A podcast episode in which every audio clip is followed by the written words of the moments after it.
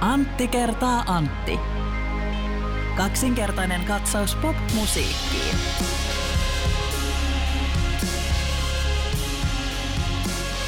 Sä muistat Antti, kun joitain jaksoja sitten mä kerroin siitä, kuinka tota näissä rokoten myönteisissä tapahtumissa oli ollut esiintyjä, oli ollut Briteissä Pfizer Chiefs ja sitten oli ollut tota, Pfizer Chiefs, kuinka voisin unohtaa? Saksassa oli ollut Moderna Talking ja sitten kun ei ollut vielä tietoa, mikä Suomessa mikä Suomessa oli mm-hmm. vastaavanlaisessa tapahtumassa. Nythän se on käynyt ilmi ja sehän on siis Jats-tapahtuma. Okei. Okay. Ja siellähän esiintyy, tämä ei ole mun oma vitsi, tämä on lainausta, kiitos Jannelta, joka kuuntelee meidän podcastia. Hän lähetti mulle, heti kuunneltuaan sen meidän jakson, niin hän, hän lähetti mulle tiedon, että mikä siellä esiintyy siellä Suomen rokoten myönteisessä tapahtumassa. Se on, huh. se on AstraZenecan karavan. Tämä, mä muuten, parasta, koska me sattumoisin nyt juuri vähän ennen, kun sinä Antti tulit tänne meidän niin. nauhoittamaan tätä podcastia, niin kyseinen Janne, eli siis Laurila Janne, niin hän kävi täällä niin, kanssa. Siis Janne, Janne nime, nimeä ei mainita Laurila. Joo. Nimeä ei mainita Laurila. Hän kävi sen takia, että koska Tampereelle hän ollaan avaamassa keväällä 2023 uusi hieno kulttuuri- ja tapahtumakeskus, eli tavara-asema tullikamarin viereen. Joskus voidaan puhua siitä, mutta tota, sen takia hän kävi täällä ja hän sanoi, että meidän vitsit on usein sellaisia, että kuulee, että sillä toisella keuhkoista pääsee ilmat pihalle. ja, ja sitten vähän miettii, että siihen tulee se sana, voi no niin. Tämä oli hyvä vitsi ja tämä on Antti kertaa Antti, kaksinkertainen katsaus podcast, ei ole mitään, oh. kaksinkertainen katsaus pop-musiikkiin podcast. Minä olen Antti Granlund. Ja tässä on Antti Hietala. Hei vaan kaikille kuuntelijoille. Tässä taas öö, vuoden neljättä vai kolmatta jaksoa viedään. Minä tiedän. No kuitenkin. Numero 140 mielestäni. Aivan, joo. Vauhti on, on hidas, mutta epätasainen. Joo. mutta kuitenkin, nyt tämä on juhlahetki. Sinä kuuntelet uutta Antti Antti jaksoa, joka tarkoittaa, että että tota, olemme aktiivisia ja tänään käydään läpi vähän uuden musiikkikilpailu ehdokkaita, osallistujia ja valitaan niistä meidän mielestä paras, paras tota, ehdokas itse Euroviisuihin ja sitten Antti, sinulla oli sanottavaa valtivirtamusiikin näivettymisestä vai miten se oli? Joo, mulla on tässä nyt, mehän yleensä keskitytään positiivisiin asioihin, niin mulla on tässä nyt ainakin kuusi erilaista tahoa, joita päin täältä saattaa niin sanottuja ammuksia lennellä. Eli syytöksiä jaetaan kaikille muille paitsi itselle. Joo, kyllä. Otetaan tähän alkuun kuitenkin, että oliko viime vai toisessa jakso, jossa ö, puhuin lyytistä ja mietiskelin sitä, että minkä takia lyyti on tässä maailmantilanteessa mm, saanut paljon huomiota ja viittaisin siihen, että jossain toisessa maailmantilanteessa ei välttämättä olisi saanut. Ja, ja tota, tästä on tullutkin kuuntelijaviestejä. Muun muassa nimimerkki Kosta kirjoittaa eh, Instagramissa meille näin, että hei meikä fiilaa lyytiä todella paljon, osaan jopa sanoa miksi. Se on sellainen häikäilemätön nuorekas vilpittömyys, vaikka taidetaankin olla, hän viittaa, että hän on samanikäinen Lyytin kanssa. Voi olla täysin subjektiivinen kokemus, mutta itse se muistuttaa omista lukioajoista, kun kulki kaupungilla kavereiden kanssa tekemässä milloin mitäkin erilainen nuori juttuja. Se fiilis on todella valloittavaa ja vaikka Lyytin lyriikoille voisi pyöritellä vähän silmiä välillä, niin olen hurmaantunut, etten pysty mitenkään tekemään niin. Ja vaikka mä en niin vahvasti lyytin teksteistä itse saa kiinni niin tästä, mm. mutta mä ymmärrän täysin, mitä kos, Kosma tässä tarkoittaa. E, no. Että tota, joka, mä uskon, että samantyyppisiä tekstittäjiä on ehkä joka sukupolvelle niin kuin omansa, jotka niin. laulaa siitä niin kuin minun nuoruudestani selkeästi tai minun lukin varhaisaikuisuudestani. Että mä oletan, että mä en tiedä minkä ikäinen ihminen lyyti on, mutta mä olettaisin, että hän on ehkä 10-15, ehkä 15 vuotta mua nuorempi. Mm jolloin ehkä juuri tästä niin kuin nähdään, mulla on, minulla on oma lyyti niin, sanotusti, ja, ja oh. Kosmalla on lyyti, Joo. joka laulaa hänen nuoruudestaan. Ja sitten tosiaan mm, myös Aino, joka alun perin tästä lyytiasiasta halusi, että me keskustellaan, niin Aino, Aino kirjoitti myös, halusi ehkä tarkennuksia tästä. Hän oli jotenkin ajatellut, että mulla on päässä semmoinen joku niin kuin tavallaan lokero lyyti oh. fiilistelijöille, ja mä en, mä en niin kuin sitä, sitä niin kuin mä en lähde tekemään mitään luonneanalyysejä ihmisistä sen takia, että ne vaikka tykkää tosi paljon lyytistä, mutta mun, mun, tota, mun tarkentaakseni vielä pointtia niin oli, oli se, että että nämä niin kuin lyytin edustavat esteettiset arvot on jotenkin juuri nyt sitten tässä hetkessä semmoisia koetaan niin kuin vahvuuksina. Ja niin kuin sä sanoit, että silloin 20 vuotta lyytin kaltaisia biisin tekijöitä oli tosi paljon, mutta heitä ei niin kuin noteerattu millään tavalla. Ja tämä on niin se mun mielestä niin kuin se pointti tässä, että, että niin kuin oh. Zeitgeist on just nyt lyytin kaltaiselle tekijälle todella otollinen.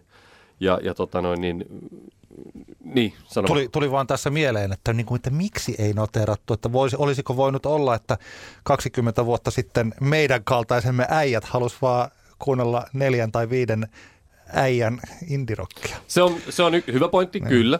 Toi on viisi pointtia, mm. se on Mä en, en lähde tuohon millään tavalla väittää vastaan. Voi, täytyy myös huomioida se, että silloin kuitenkin 2000-luvun alkupuolella esimerkiksi elettiin niin kuin laajemmin, vaikka Suomessa tuli nämä niin kuin suuret menest, vientimenestystarinat, että oli, oli tota, oli Rasmukset ja Darudet ja Bonfakemsisit ja, ja Himit ja muut, jolloin ehkä se yleisestikin silloin vielä, nykyään eletään sitä aikaa, että, että kiinnostavat artistit tekee lähtökohtaisesti melkein enemmän niin kuin suomeksi musiikkia kuin englanniksi. Päinvastainen tilanne oli silloin 20 vuotta sitten, jolloin ehkä tämmöiset suomen kielellä lyytin kaltaiset artistit, oli niitä vähän ihmetelty, että mitäs toi nyt oikein niin kuin yrittää, Joo. koska se ei ollut sillä tavalla niin kuin niin sanotusti hyväksyttävää se, että, että suomeksi niin lauletaan. Eli, eli se on ehkä toinen selitys. Mutta, mutta niin kuin mä tuossa Ainollekin kirjoitin, niin kyllähän tätä samaa niin kuin ajatustahan voi soveltaa melkein kaikkien artisti, joka nousee. Eli, eli kun aika on oikea, oikeanlaisella jutulla, sanoisin, että joskus joku voi tehdä jotain musaa, joka on vaan niin sanotusti sillä hetkellä niin vastoin kaikkia niin kuin zeitgeisteja ja trendejä, että sen takia sitä ei vaan niin kuin noterata ja ja se on tietenkin sääli, mutta niin vaan tapahtuu etenkin pienessä, pienellä markkinalla niin kuin Suomi, jossa, niin kuin, jossa tota, se, että, että jos sulla on niin kuin 5 prosenttia India-faneista on Suomesta niin kuin todella pieni porukka. Japanissa tai Yhdysvalloissa se on kuitenkin niin iso porukka, että sä pystyt vaikka tekemään uraa sillä. Kyllä. Oliko, niin, oliko muita palautteita?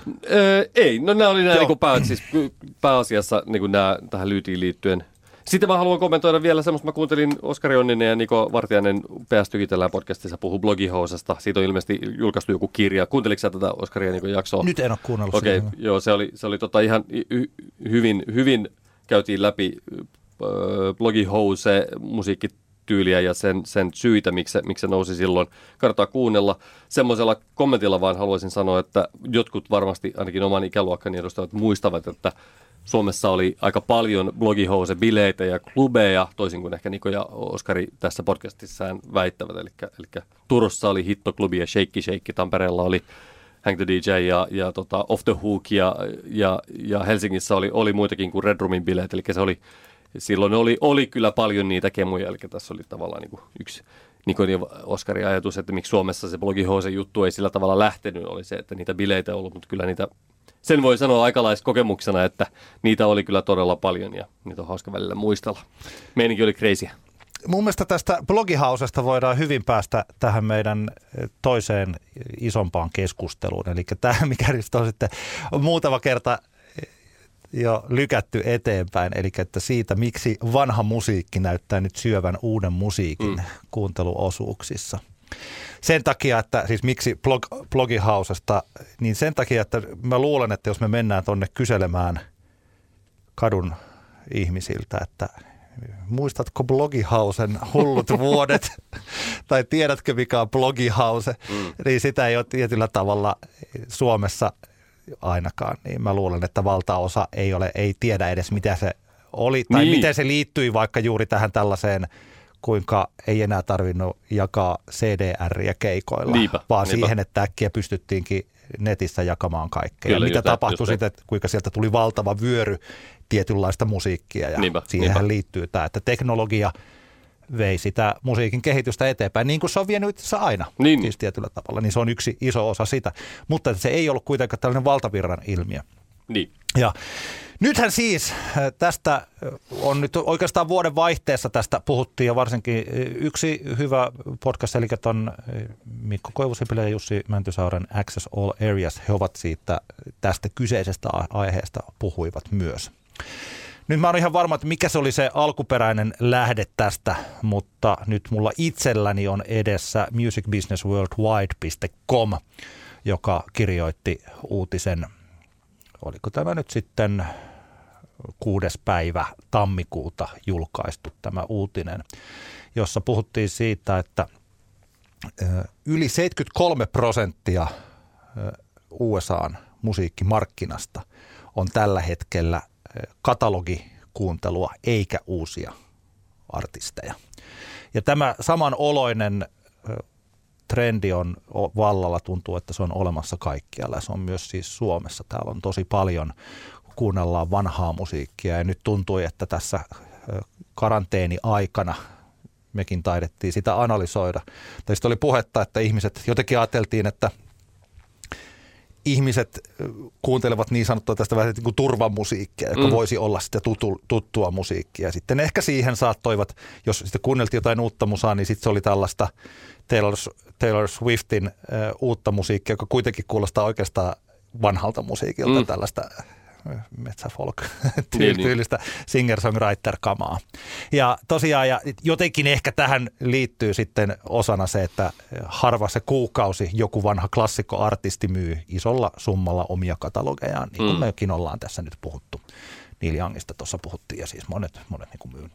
No, mä ajattelin, että mulla olisi muutamia ajatuksia siitä, ehkä nyt juuri Suomen näkökulmasta, että miksi näin on käynyt ja että minkälaisia ihan niin kuin isoja rakenteellisia muutoksia pitäisi tapahtua, että musiikista tulisi jotenkin miele- siis uudesta musiikista tulisi mielenkiintoisempaa. Samaan aikaan oli hyvä, kun sä tuossa heitit ennen kuin ruvettiin nauhoittaa että onko tämä tällainen vanha mies huutaa pilvelle tyylinen lyhyt heitto. Niin. Ja mä tajusin, että tässä on tosi paljon sitä. Ne, jotka niin, ovat niin. kuunnelleet Antti kertaa Antti podcastia kauan, niin muistaa, meillä oli jossain vaiheessa, nyt ei ole kyllä ollut vuosiin enää. Niin. Ajattelen, me ollaan tehty jo niin paljon, että voidaan puhua, että ei ollut muutama vuote. Mutta meillä oli tämä tällainen vanha mies huutaa pilvelle, jossa me oltiin pikkasen, tai ymmärrettiin, että meillä ei ole enää minkäänlaista enää, tai meillä ei ole mitään voimaa vai, muuttaa sellaista niin. uutta jotain virtausta tai maailmaa, me vaan ei pidetä siitä tai ymmärretä sitä tai pidetä siitä ja näin ollen voimme vähän sen räntätä ja sitten mennään elämässämme eteenpäin. Kyllä. Tässä on pikkasen sitä samaa. Mutta mulla on tässä kuusi erilaista kohtaa, jotka mä Joo. voin käydä läpi, mutta mä sanon tähän väliin annan sinulle puheenvuoron. Ei mulla muuta kuin mä haluan vaan jotenkin nyt saada kiinni, että onko tässä, puhutaanko tässä nyt niin kuin tavallaan, tässä varmaan nyt puhutaan niin kuin valtavirran tavallaan näkökulmasta tähän uuteen Nimenomaisesti, musiikkiin. kyllä, joo. Joo, niin joo. just. Joo. Musa, nyt ollaan Eli kaikki, kaikki, jotka, kaikki, jotka kuunnellaan niin kuin omissa poteroissamme kaikenlaista siistiä niche-pörinää, niin ne voi niin kuin sivu ohittaa tämän joo. keskustelun, eikö vaan? Joo, kyllä, koska siis tietyllä tavalla tämmöinen minun suosikkilauseitani, joka oli tämän Kiila yhtyen seiskatuumaisen nimi, oliko se EP-nimi, se Free Will is Hard to Kill. Niin. Tietyllä tavalla se ruohonjuuritason musiikki, se mitä tehdään vapaasta tahdosta ja mitä esitetään pienissä paikoissa ja siis kaikki tämä, se ei kuole mihinkään.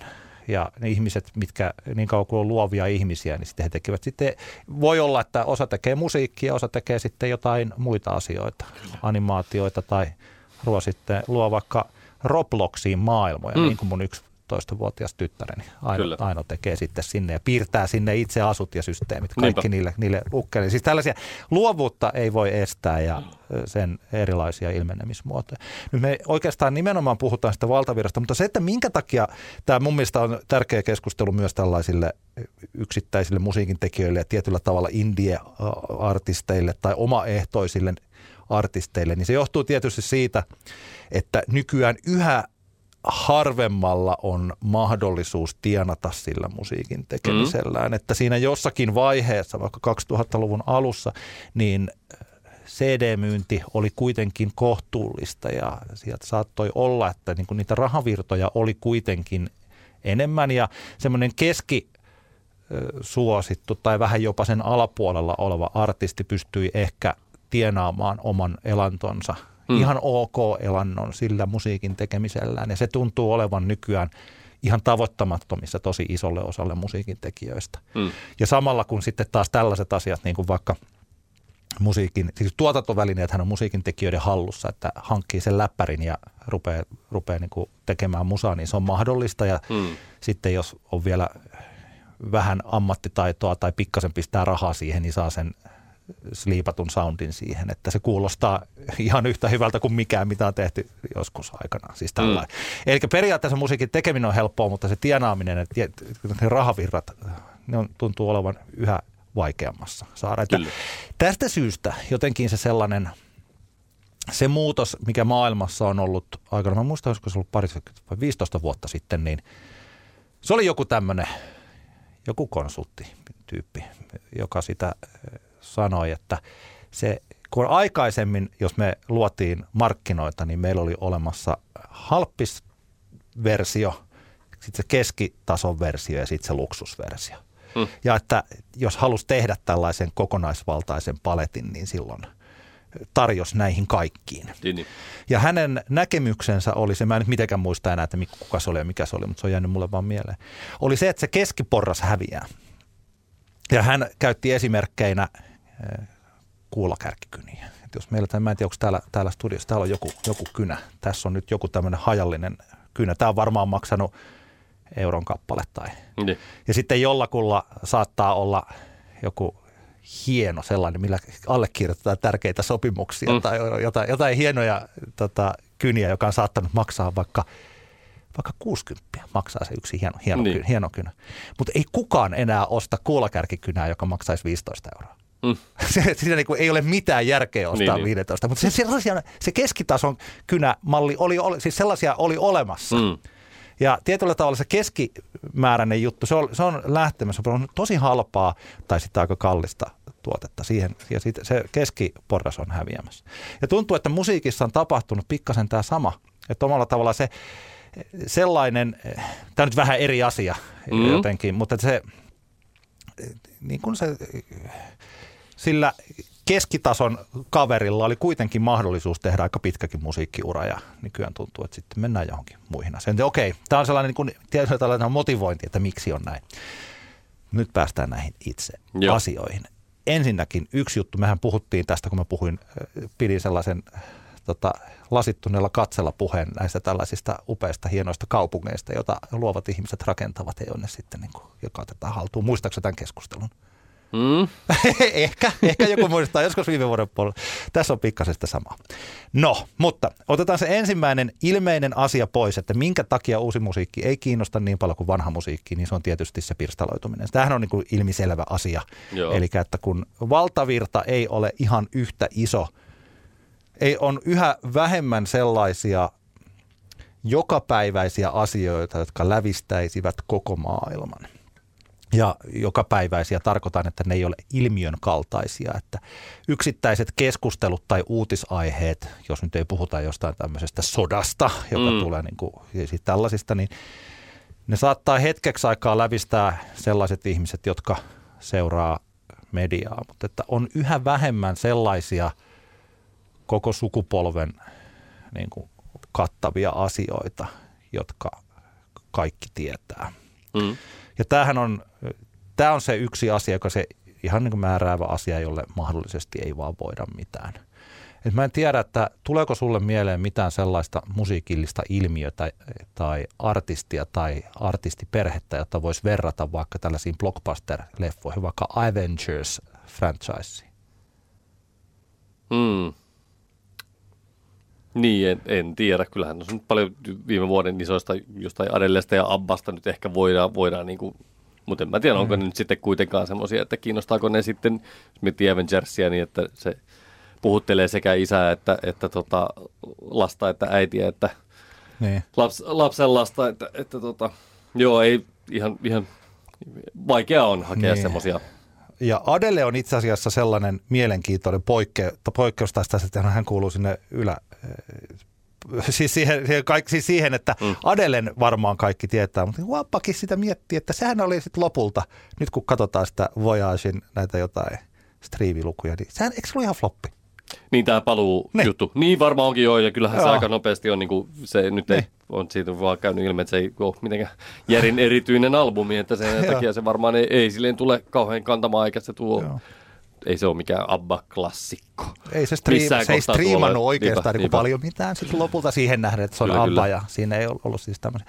Mutta tämä on tietyllä tavalla se, että tähän on vaikea nähdä, että tämä, tähän vaiku, niin kuin vaikut, tähän pystyisi vaikuttamaan, koska tähän liittyy se hieman tällainen kalman tuoksuinen ajatus, että onko musiikki tuotteena sellainen, että sillä enää pystytään lävistämään kokonaisia mm. sukupolvia. Että kun silloin 80-luvulla, kun just tuossa muisteltiin, että jos halusi saada itselleen jotain Star Wars-hahmojen leluja, että pystyisi leikkimään niillä, niin ei niitä Juman kautta ollut. Meillä oli Sokoksella kolme erilaista evokkia ja joku yksi robotti. Niin, niin. Että mä en, et ei pystynyt edes ostamaan sitä motherfucking Darth Vaderia, vaikka silloin olisi halunnut leikkiä. Siis ei ollut, mutta sen tämä eh, Twisted Sisterin levy oli. Mm. ACDC-levyt, niitä pystyy kas- kasetilla sitten kopioimaan. Siis sillä että se musiikki tuntuu, että se on suurin piirtein parasta, mitä elämää saa Niin, viihdykettä. Plus sitten joskus tulee joku ritariassa ja sen jälkeen pätkistä. Missä järjestyksessä ne tulee. Siis tälle, että siis se musiikki oli oikeasti sellainen viihdyke, että kun ei ollut kaikkea muuta siinä tarjolla, niin se musiikki oli ihan ykkösjuttuja. Niin. Ja nyt kun sitten meillä on hirveä määrä niitä muita, niin onko niin vain, että musiikki tällaisena kulutettavana tuotteena ei ole, se ei vaan pärjää mobiilipelien ja suoratoistojen ja kaiken maailman muun rinnalla. Kyllä tuossa varmasti on pointtia. Niin. Kyllä vain. Tällekään Joo, me ei voida mitään. Se on ihan totta, eikä se tule varmaan, niin kuin, ainakaan niin kuin, tämä kehityskulku ei tule, niin kuin, suunta ei tule muuttumaan. Että Niin, joo. Itsekin tuossa viime vuosina konsolipelaamista innostuneena niin kuin on havahtunut siihen, kuinka tavallaan semmoisia kokonaisvaltaisia koko, kokemuksia ne pelit nykyään on, jota mä en ole niin kuin tajunnut, koska mä oon pyrkinyt välttämään pelaamista paljon, koska on ollut perhettä ja on pitänyt oikeasti, ei ole Aha. halunnut niin kuin, tavallaan laittaa liikaa aikaa niin, mutta nyt kun sitä vapautuu, kun lapset kasvaa, niin on niin kuin tajunnut se, että tämä on, niin kuin, ne on, ne on niin massiivisia Ah, mediatuotteita, että ne niin kuin, tyydyttää monenlaisia niin kuin, tarpeita. joo. Tai mullakin, että kyllä mun täytyy sanoa, että kun mä katson vaikka, kun on äh, via, mikä se V-sportti nykyään, Mm. että mistä mä voin katsoa se kolmesta kuuteen futismatsia viikossa, Kyllä. niin ne tunnit on jostakin muusta vaikka siitä pois, Näinpä, että, näinpä. että mä kuuntelisin musiikkia ja lukisin mm. jotain kirjaa. Siis, Joo, joo. Se, ai, joo, kyllä oli aika, kun se oli se yksi peli viikossa, mikä katsottiin, ja se piti mennä jonnekin baariin asti katsomaan. Niin. Muistan, kun Tampereellakin on Cornelsin sinne yläparvelle, sinne ylemmälle tasanteelle mentiin katsomaan se yksi seria peli viikossa. Että se aika, mitä siihen investointiin siihen asiaan, oli huomattavasti pienempää. Nykyään käytännössä, Joo. jos sulla on parikin maksupakettia, sä voit jalkapallokin, sä voit oikeastaan viettää jokaisen illan katsoen jalkapalloa. Kyllä, ehdottomasti. Siis että, ja nämä ovat niitä sellaisia asioita, että luonnollisesti voi ajatella, että okei, musiikin vetovoima on sillä, että, että ei, uusi- uusien artistien on vaikeampaa lävistää sitä sukupolvea. Sen takia, jos joku kuuntelee musiikkia tai jossain elokuvissa tai TV-sarjassa käytetään musiikkia, jossa halutaan jotain tuttuutta, niin Mm. se on sitten niin sanottua tällaista van- vanhaa, vanhempaa musiikkia niin. ja sieltä niin kuin isketään. Yksi hyvä esimerkki mun mielestä oli tässä se Super Bowlin puoliaika show, jossa siis olivat, ketäs, ketkäs ne kaikki, siellä oli siis Mary J. Mary J. Blige, Blige, Snoopy, Dr. Dre, toi 50 Cent ja sitten oli Anderson Paak soitti vähän rumpuja. Ja, ja Emi, Eminem ja tietysti, Eminem, Ken, ja tietysti Kendrick Lamar. Kendrick oli myös Ja se on se hauska homma, että siinä kuinka mun mielestä se teki jotenkin näkyväksi. Kendrick Lamar tällä hetkellä yksi iku, ykkösräppäreistä tai mm. Sitten se ykkönen. En mä tiedä, onko, onko suosiossa, mutta että aika No lailla joo, siellä ihan niin yksi, kuin Joo, ykkös, ykkösketju. niin, niin. Niin se oli hauska kuunnella, siis katsoa sitä showta ja jotenkin tajuta sitä, että se, että se Kendrick Lamarin, joka periaatteessa, vaikka hän on jo 34-vuotias, mm. Eli että hän ei ole enää mikään sellainen äh, new kid on the block, vaan niin, Niin, niin. ennen vanhaan voi ajatella, että hän oli, oli jo niin vanhan maailman mallin mukaan niin vanha käpy, niin, niin. mutta toisaalta hän ei ole sitten tällaisen viisikymppisten äh, hip-hop-legendojen rinnalla, niin hän oli se nuori. nuori. Niin. niin sen huomasi, että kuinka niin kuin valtavia ne hitit on, ne kaikki, kaikkien muiden. Mm. Ja Kendrick Lamarin äh, väli, vaikka mä luulen, että fanit ja kaikki, jotka niin seuraa musiikkia, niin pitää, ehkä piti eniten juuri siitä Kendrick Lamarin osuudesta, mutta siitä ei päästä mihinkään, että mä luulen, että jokainen kuuntelija tiesi ne muut biisit Niin. tai jokainen, mutta siis niin kuin isoin Joo. osa tiesi ne kaikki, kun sieltä lähtee Yourself, tai sitten sieltä lähtee se, tota, no melkein mikä tahansa, tota, hei shorty, it's your birthday, kun se, kun se Mm. tuolta, niin kuin, vaikka se olisi TikTok-sukupolvea, niin kuin, nämä, niin kuin nuoretkin tietää ne sellaiset tie, niin kuin aika ison osan siitä. Mutta sitten se Lamar ei vaan, se vaan niin kuin ei lävi, se uusi musiikki Joo. ei, ei lävistä samalla tavalla. Mun mielestä se oli hyvä sellainen yksi, koska toihan on valtavirran sellainen super niin kuin moukari, toi Super Bowlin Kyllä, kyllä. puoli Se on muuten mielenkiintoista, tämä on ehkä toinen keskustelu, mutta se on mielenkiintoista, että siitä Kendrickin pätkästä hänen ei annettu räpätä sitä And We Hate Popo Ah. kohtaa. Ottaen huomioon, että se oli kuitenkin juuri toi All Right-kappale, mikä siihen oli niin kuin valittu, joka on kuitenkin niin kuin hyvin poliittinen, poliittinen biisi. Mm. Ja että sit siitä otetaan se yksi kohta, joka on, on niin kuin, sehän on vähän semmoinen niin kuin satiirinomainen kommentti siinä biisissä, niin se on jännää, että sitä ei saanut sanoa, mutta Ray sai sanoa sen Still Not Loving Police, joka on tietenkin vähän pehmeämmin ilmaistu Joo. sama asia kuin And We Hate Po En rakasta versus Ne. minä vihaan, niin tota, mutta se on niinku, musta se on, siinä on kyllä, se on jännä, jännä homma ja, ja tota, joo en tiedä. Joku varmaan tätä on analysoinut ja löytyy varmaan Joo. kaikenlaisia esseitä aiheesta, että miksi näin oli, ja enkä mä, enkä mä nyt lähde tässä niin kuin, Joo. en nyt käytä meidän aikaa sen tarkemmin, mutta se oli kiinnostavaa, se oli kiinnostavaa. Se on mielenkiintoinen juttu senkin takia, että tällaiset tota, Drain tai vaikka niin jo sitten joku Eminemin kaltaiset artistit, ne alkaa olla niin isoja ja tietyllä tavalla jo, että heidän heillä ei ole mitään hävittävää uransa suhteen. Vähän sama, mitä puhuttiin tästä Neil Youngista, että kun hän on kataloginsa myynyt ja kaikki niin kuin vuosikymmeniä sitten tehneet, tehnyt sen Mm. mm. kivijalan sille omalle uralleen, miksi nykyäänkin ihmiset välittää jostain Neil Youngista, niin hän voi oikeastaan taistella konetta vastaan ihan millä tahansa tavalla Niin, niin. toisin kuin sitten jotkut uudemmat artistit, Kyllä, kyllä. jotka vaikka nyt tähän Spotify-keskusteluun liittyen vielä, niin se oli jännä, kun Rumba yritti saada artisteja kommentoimaan sitä, niin kukaan ei kommentoinut. Se oli tosi jännittävä juttu, että artistit ei, että sieltä ei löytynyt ketään oikeastaan, Joo. juuri ketään, joka sellaista. Laitisen Jaakolle terveisiä. Hän kommentoi. Että hän sanoi, hän on ilmeisesti tulla, hän oli kirjoittanut tai pisti mulle to, tota, lyhyt somekeskustelu oli siitä, että Joo. hän olisi kyllä ollut valmis kommentoimaan ja ilmeisesti tuolla pohjoisessa on jonkun kolumnin aiheesta kirjoittanut. Okei, Niin mä en varma, joo. että oliko sitä vielä julkaistu. No niin, mutta tällaiset on niitä.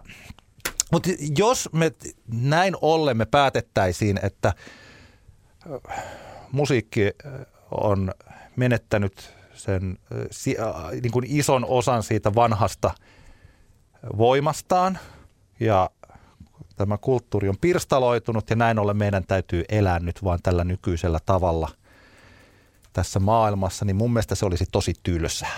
Nyt me pikkuhiljaa päästään niihin asioihin. No mä ajattelen, että kyllä tässä musiikin tekijät, että heistä tulisi jälleen merkityksellisiä tai ene, niin kuin enemmän että he voisivat kasvattaa omaa merkityksellisyyttään, niin kyllä tässä keinoja on.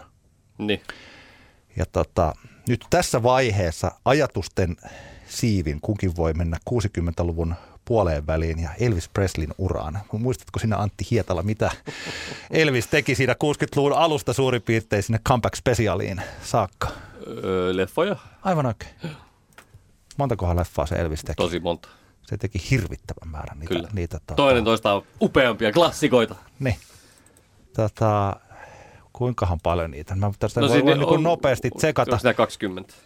Sanotaan, että niitä on tehty siis käsi. Niitä tuli, ajatteles, tota, vuonna 1962 Elvikseltä tuli kolme leffaa. Niin, niin. Joo. Follow the Dream, Kid Galahad, Girls, Girls, Girls. 63 kaksi leffaa, 64 kolme leffaa, 65 kolme, 60 60 tuli kolme. Elvis teki kahdesta kolmeen elokuvaa vuodessa. Kyllä. Se on täsmälleen sama, mitä tällä hetkellä ö, musabisnes vaikka Suomessa tekee, mutta se on vaan niin kuin, ei olekaan leffa, vaan onkin suurin piirtein se biisi. Merkitys- Mitä, mit, mitä sä tarkoitat? No mä tarkoitan sitä, että se tehdään pelkästään tätä viihdeteollisuutta ruokkiakseen ja ne biisit elää sen oman aikansa ja sitten ne unohdetaan, että sitten voidaan tehdä seuraava siihen tilalle, joka on täsmälleen samanlainen kuin se edellinen. Ja se ei tietyllä tavalla tarjoa minkäänlaista haastetta kellekään, niin Niin, kuin niin. ei Elviksi, näähän ei ollut mitään floppeja, siksihän niitä Niin, niin. tehtiin. Juu. Nämähän oli menestyksekkäitä. Jos joku sanoo, että kyllä kansa tietää, no kansa tiesi, kansahan meni katsomaan näitä Elviksen Kyllä. leffoja, ne tuottivat erittäin paljon rahaa, ja, mutta kuinka laadukkaita ne oli? Kuinka paljon ne ovat antaneet sitten, niin kuin, siis mä ennemminkin jos ajattelen, että mähän siis pidän Elvistä niin kuin artistina, niin kun rankkaan hänet todella korkealla. Mielenkiintoisimpia asioita Elviksessä on se, käsittämätön hukkaan heitetty talentti siinä, mitä siinä ihmisessä olisi ollut. Mitäs, mm. Mitä kaikkea, siis että, että minkälaiset tyypit sillä oli siinä tekemässä hänen kanssaan. Ja siitä huolimatta, kuinka upeaa musiikkia sieltä sitten niin. kuitenkin tuli. Ja siis silloin 70-luvulla siis lopulta, kun tuli se comeback-spesiaali ja siis, sillä ja siis tietysti ne Sun Recordsin jutut on sillä syystäkin kanonisoitu ja tällä jos unohdetaan sitä tota, tumman musiikin kaupallistaminen ja poisvienti. Siis tällaiset, mm. okei, okay, mutta jos me mietitään, ei nyt mietitä tässä vaiheessa sitä. Mutta siis tämä täsmälleen sama tapa on tällä hetkellä valtavirta musiikkibisneksessä. Eli me tarjoamme kansalle pelkästään sellaista, mitä se kansa haluaa. Niin, niin. Mutta että se muuttuu se on muuttunut hyvin merkityksettömäksi samalla tavalla Joo. kuin nämä Elviksen leffat. Toki sieltä saattaa olla, sitten mietitään suurin piirtein, että no kyllähän siellä on niitä hyviäkin leffoja, Viva Las Vegas esimerkiksi, että se on aika hyvä leffa. Että siellä, ja Jailhouse Rock, että ne on sellaiset, että niille voi sitten antaa, antaa vähän enemmänkin mm. tähtiä, mm. paljon enemmän kuin sitten jollekin tota, Wild in the Countrylle. Että, tota, siis niin, tällä niin. lailla. Ja tämä on se yksi, yksi asia, siis tota, mutta tämä on, hei, mä, tää on niinku mielenkiintoista. Tää on, tullaan semmoiseen asiaan, mikä on mua aina niinku kaupallisessa radiossa niinku ihmet, ihmetyttänyt. Oh. Että kun te siellä kaupallisen niin. radion puolella, te aina jotenkin, että kun tämä on ihmisille merkityksellistä musiikkia. Sehän on mm. tavallaan se niin kuin mantra, millä perustetaan sitä, perustellaan sitä, mikä, mitä soitetaan. Joo. Ja niin kuin, eikö tässä nyt ole, eikö tässä nyt ole käymässä niin, että oh tämä tie jo, johtaa turmion turmioon. Se on johtanut jo. Kyllä tässä siis minunkin... Että eikö minunkin... tämä nyt tilanne todista sen, että olitte koko ajan väärässä? No ei se ihan suoraan sitä todista. Kyllä mulla on täällä kohta radio, radiot saavat kohta osansa. Kyllä, kyllä. siis tota, kyllä. Mutta, täällä, mutta... Ja siis mä, mä, niinku, se, miksi mä sanoin, että mä, mä oon ihmetellyt sitä mantraa, oli se, että kun se musiikki, mikä, mikä kaupallisessa radiossa päivisin niin soi, niin kun se ei ole itseäni puhutellut ikinä millään tavalla, niin sitten mä oon niin miettinyt sitä, että, a, että ilmeisesti on olemassa ihmisiä, joille se on niin kuin supermerkityksellistä koko ajan ja sen takia sitä soidaan.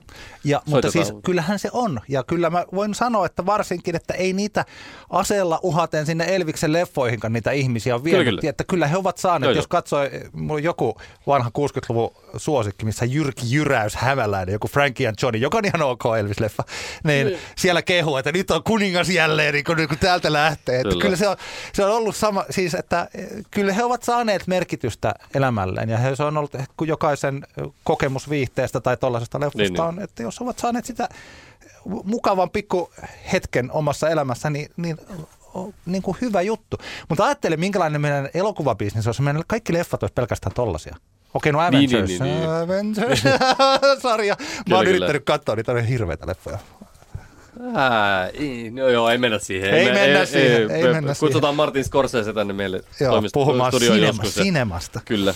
Mulla on He... muuten hauska semmoinen lapsuusmuisto Elvis-elokuvista. Se on ollut joku semmoinen, että mä oon ollut vähän pidemmän pätkän kipeänä kotona ala ikäisenä ja Yle, Yleltä on tullut niin kuin päivisin Elvis-leffoja. Ja mm. mä oon mm. tyyliin niin kuin kattonut ne kaikki silloin sen jonkun kahden viikon aikana. Ja, ja muistan, että mä silloin, mä oon ollut siis ehkä kymmenenvuotias. Mä oon tykännyt niistä tosi paljon niistä leffoista, että ne on ollut just silleen niin kuin älyttömän semmoisia kepeitä. Ja jo haittaa vaikka on vähän kuumehouruissa ollut ja joku pätki kohta on niin kuin mennyt ohi, niin, niin tota, niin, ei, kyllä, ja siis niissähän on, kansi joku voi kuunnella niitä soundtrackia, mutta pointti on, että tässä ei ole niinku oikeastaan se Elvis, vaan se nimenomaan, tämä on nyt tämmöinen analogia siihen, että, kyllä, kyllä. että miten voidaan tehdä erittäin merkity, siis menestyksekästä, ja tekijä on hyvä.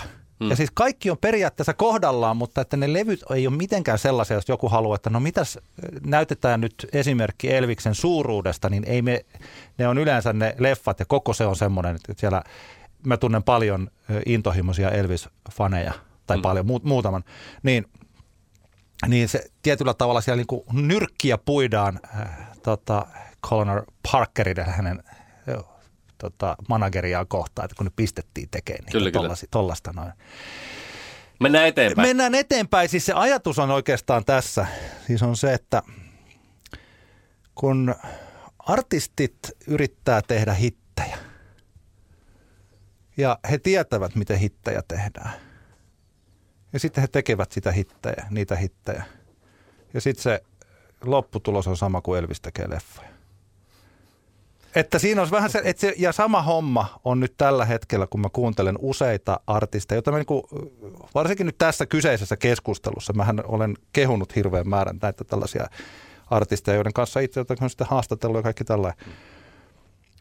Mutta että minun, mä en pysty välttymään välillä siltä ajatukselta, että samalla tavalla tämä on sitä hukkaan heitettyä talenttia. Tämä viimeiset niin, niin 50 vuotta, että se oli vähän sama kuin Elviksellä, että kun ne muutamat leffat tekee, niin nehän on aika hienoa, että hei, juman niin, kautta, että tuohan pärjää tuossa. No on aika hyvä leffa tämä, just se kuin Jailhouse Rock, että tämä on aika hauska. Ja sitten äkkiä kun huomaa, että niin joo, että onko tämä nyt se koko sun juttus, mitä sä teet? Ja mulla alkaa olla sellainen, että meillä on hirveä määrä upeita tuottajia ja biisintekijöitä ja laulajia ja kaikkia. Ja se alkaa olla enemmän sellainen kuin hukkaa heitetty talenttijengi mm. koska mitään muuta ne ei tee kuin hittejä, eli Elvis-leffoja. Niin, niin. Joo, to, to, me puhutaan tänään myöhemmin UM, UMK-ehdokasbiiseistä ja, ja yksi, yksi niistä kappaleista tulee nyt mulle erityisesti mieleen juuri tässä kohtaa tätä keskustelua. En paljasta mikä se on, ja. mutta sitä voi jokainen arvutella, että, että mihin, mihin biisiin viittaan. Aivan kammottava biisi, sanotaanko jo näin tässä kohtaa, mutta ei se mitään. Joo. Hyvä pointti, kyllä. Tällainen alajaosto tässä on siis tämä soundi että jos mietitään, että miten me nyt sitten voitaisiin päästä irti siitä ajatuksesta. Että, tai, tai okei, hei, mä tohon vielä mä voin sanoa yhden Joo. hassu jutun, koska tota, ö, satuin haastattelemaan viime vuonna Jussi Hakulista silloin, kun hänen Joo. piti tehdä näitä kiert- keikkojaan ja siis, siis ikään, ikään kuin paketoida se oma yöuransa. Siis silloin, mutta ne ilmeisesti on nyt lykkääntynyt jälleen, olisiko ne ensi syksynä sitten muistaakseni on ne keikat tulossa.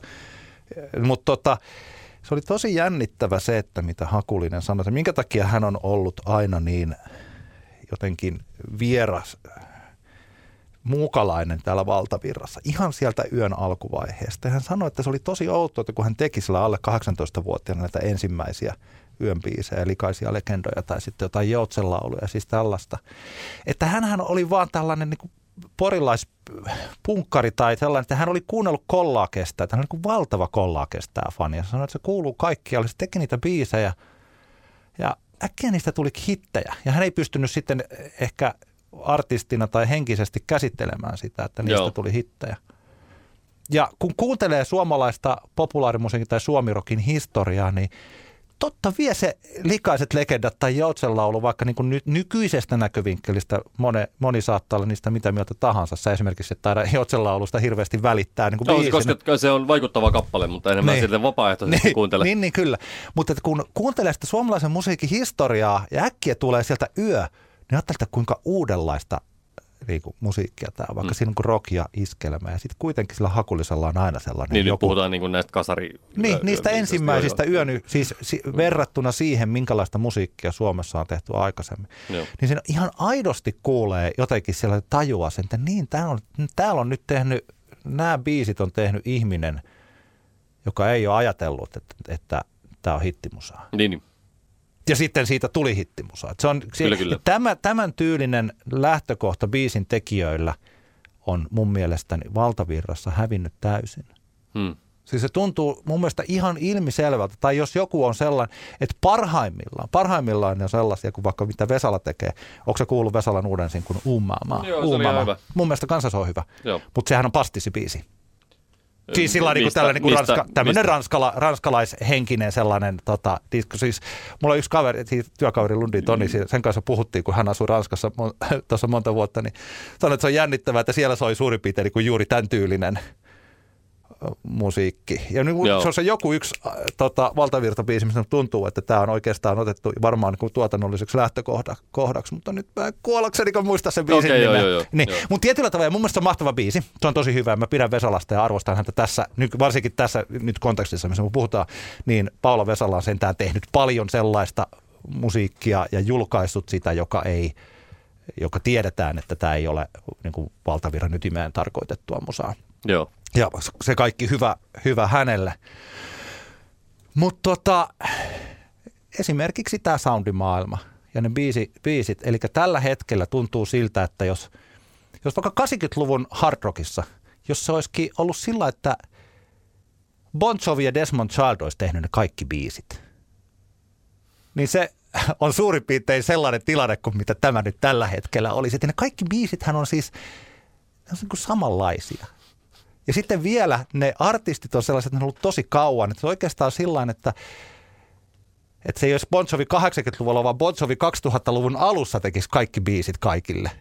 Ja sitten niin. siellä vaan artisti, laulaja vähän vaihtuu. Kyllä. Mutta ne biisit on oikeastaan samoja. Ja sitten ne, meillä on olemassa tosiaan, niin kuin on puhuttu, että meillä on olemassa soundipankit ja siis tällaiset, jotka typistää sitä äänivalikoimaa. Kyllä. Ja tästä syystä meillä tuntuu, että ne kaikki, että ne, paitsi että tehdään sellaista tota, biisi muotoista Elvis-leffaa, jossa katsotaan, että kunhan tämä uppoo yleisöön, niin lisäksi niin kuin Elviksen elokuvat, niin ne biisit on oikeastaan samanlaisia. Voi ajatella, että ne tällaiset samaistumiskeinot siinä, niin että miten lauletaan sydänverestä ja jostain omasta henkilökohtaisesta kokemuksesta, mutta ne kaikki kokemukset on samanlaisia. Niin, niin. No oikeastaan ne artistit on samanlaisia, että me huomaa, että siellä tulee niin kuin aika pieniä eroja niissä. Kyllä. Sä siis peräänkuulutat niin kuin kokeiluhalua ja seikkailumieltä ja, ja tota, riskinottoa. No, että, Antti että, G. että, vähän, että, kaupallisesta radiosta. Niin, ja, eikö, eikö, mutta, eikö, mutta, sori, kun mä, piruille, kun mä piruille, mutta siis mä meinaan vaan sitä, että, että siis mä oon sun kanssa niin hyvin samoilla mm. linjoilla, ja mä, mä, mutta mä vaan niin jotenkin silleen, että, että tota, näetkö muutosta horisontissa? Mutta e, en, en näe. mutta tämä, kuten sanottua, tämä kohta saa Musamedia – ja Yle X ja Radio Helsinki saavat kohta oman osansa, mutta puhutaan vielä tästä valtavirrasta Joo. ja tässä radiosta. Eli suomalainen valtavirta nyt viimeisen 50 vuoden aikana on osoittanut olevansa kyvytön rakentamaan uutta suomalainen valtavirta koneisto on osoittanut olevansa kyvytön rakentamaan uutta. Ja jos ne nykyiset henkilöt ei osaa rakentaa uutta, niin pitää miettiä, että pitäisikö vaihtaa henkilöt. Uh-huh. Hei, siis no valtavi- shit, valtavirran, siis valtavirran tarko, siis huomioitavaa.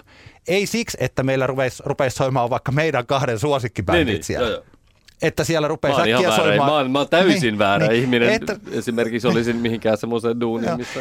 Eli en mä, kuvi, en mä haikaile siihen, niin kuin kohta, kohta kerron, en haikaile siihen, että meillä pitäisi olla vaikka Animal Collective tai sitten just, niin kuin, että pitäisi olla litkuklementtiä jossain valtavirrassa. Mutta se kysymys on siitä, niin kuin mä puhuin tää, siitä, niistä kaupungeista ja siis tällaisista, että kun sen uuden musiikin ja uusien virtausten uittaminen sinne valtavirtaan on sen valtavirran elinehto. Se on ihan aidosti se elinehto, siis että sinne on pakko tulla jotain uutta ja mielenkiintoista että se mielenkiinto pysyy. Siis se on, se on ihan, ihan niin kuin, tämähän on luonnollista. Että tästä syystä vaikka uusien artistien promotoiminen, pikkasen vaarallista, vähän niin kuin voisi ajatella äh, lainausmerkeissä huonompien biisien tuominen sinne on tärkeää, jos ne, jos ne esittelee jotain vähän uudenlaista mm. vaikka soundia tai uudenlaista artistiutta, niin ne on sen takia tärkeää. Ja tästäkin tulee muuten yksi UMK-biisi mieleen tästä kohdasta keskustelua.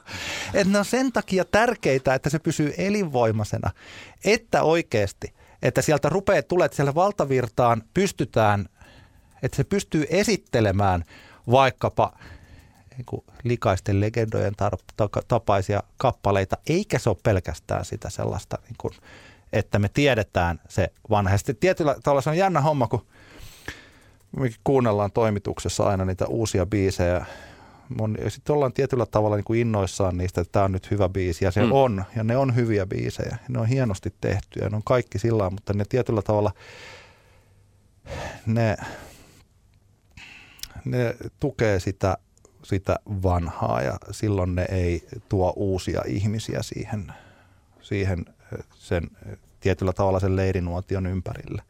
Ja kun niitä uusiakin ihmisiä pitäisi tuoda ja kun ne vanhat keinot ei toimi niihin uusiin ihmisiin, niin sitten seuraa, seuraa tällainen asia, varsinkin kun se on nyt jatkunut niin kuin vuosia, se on jatkunut liian kauan.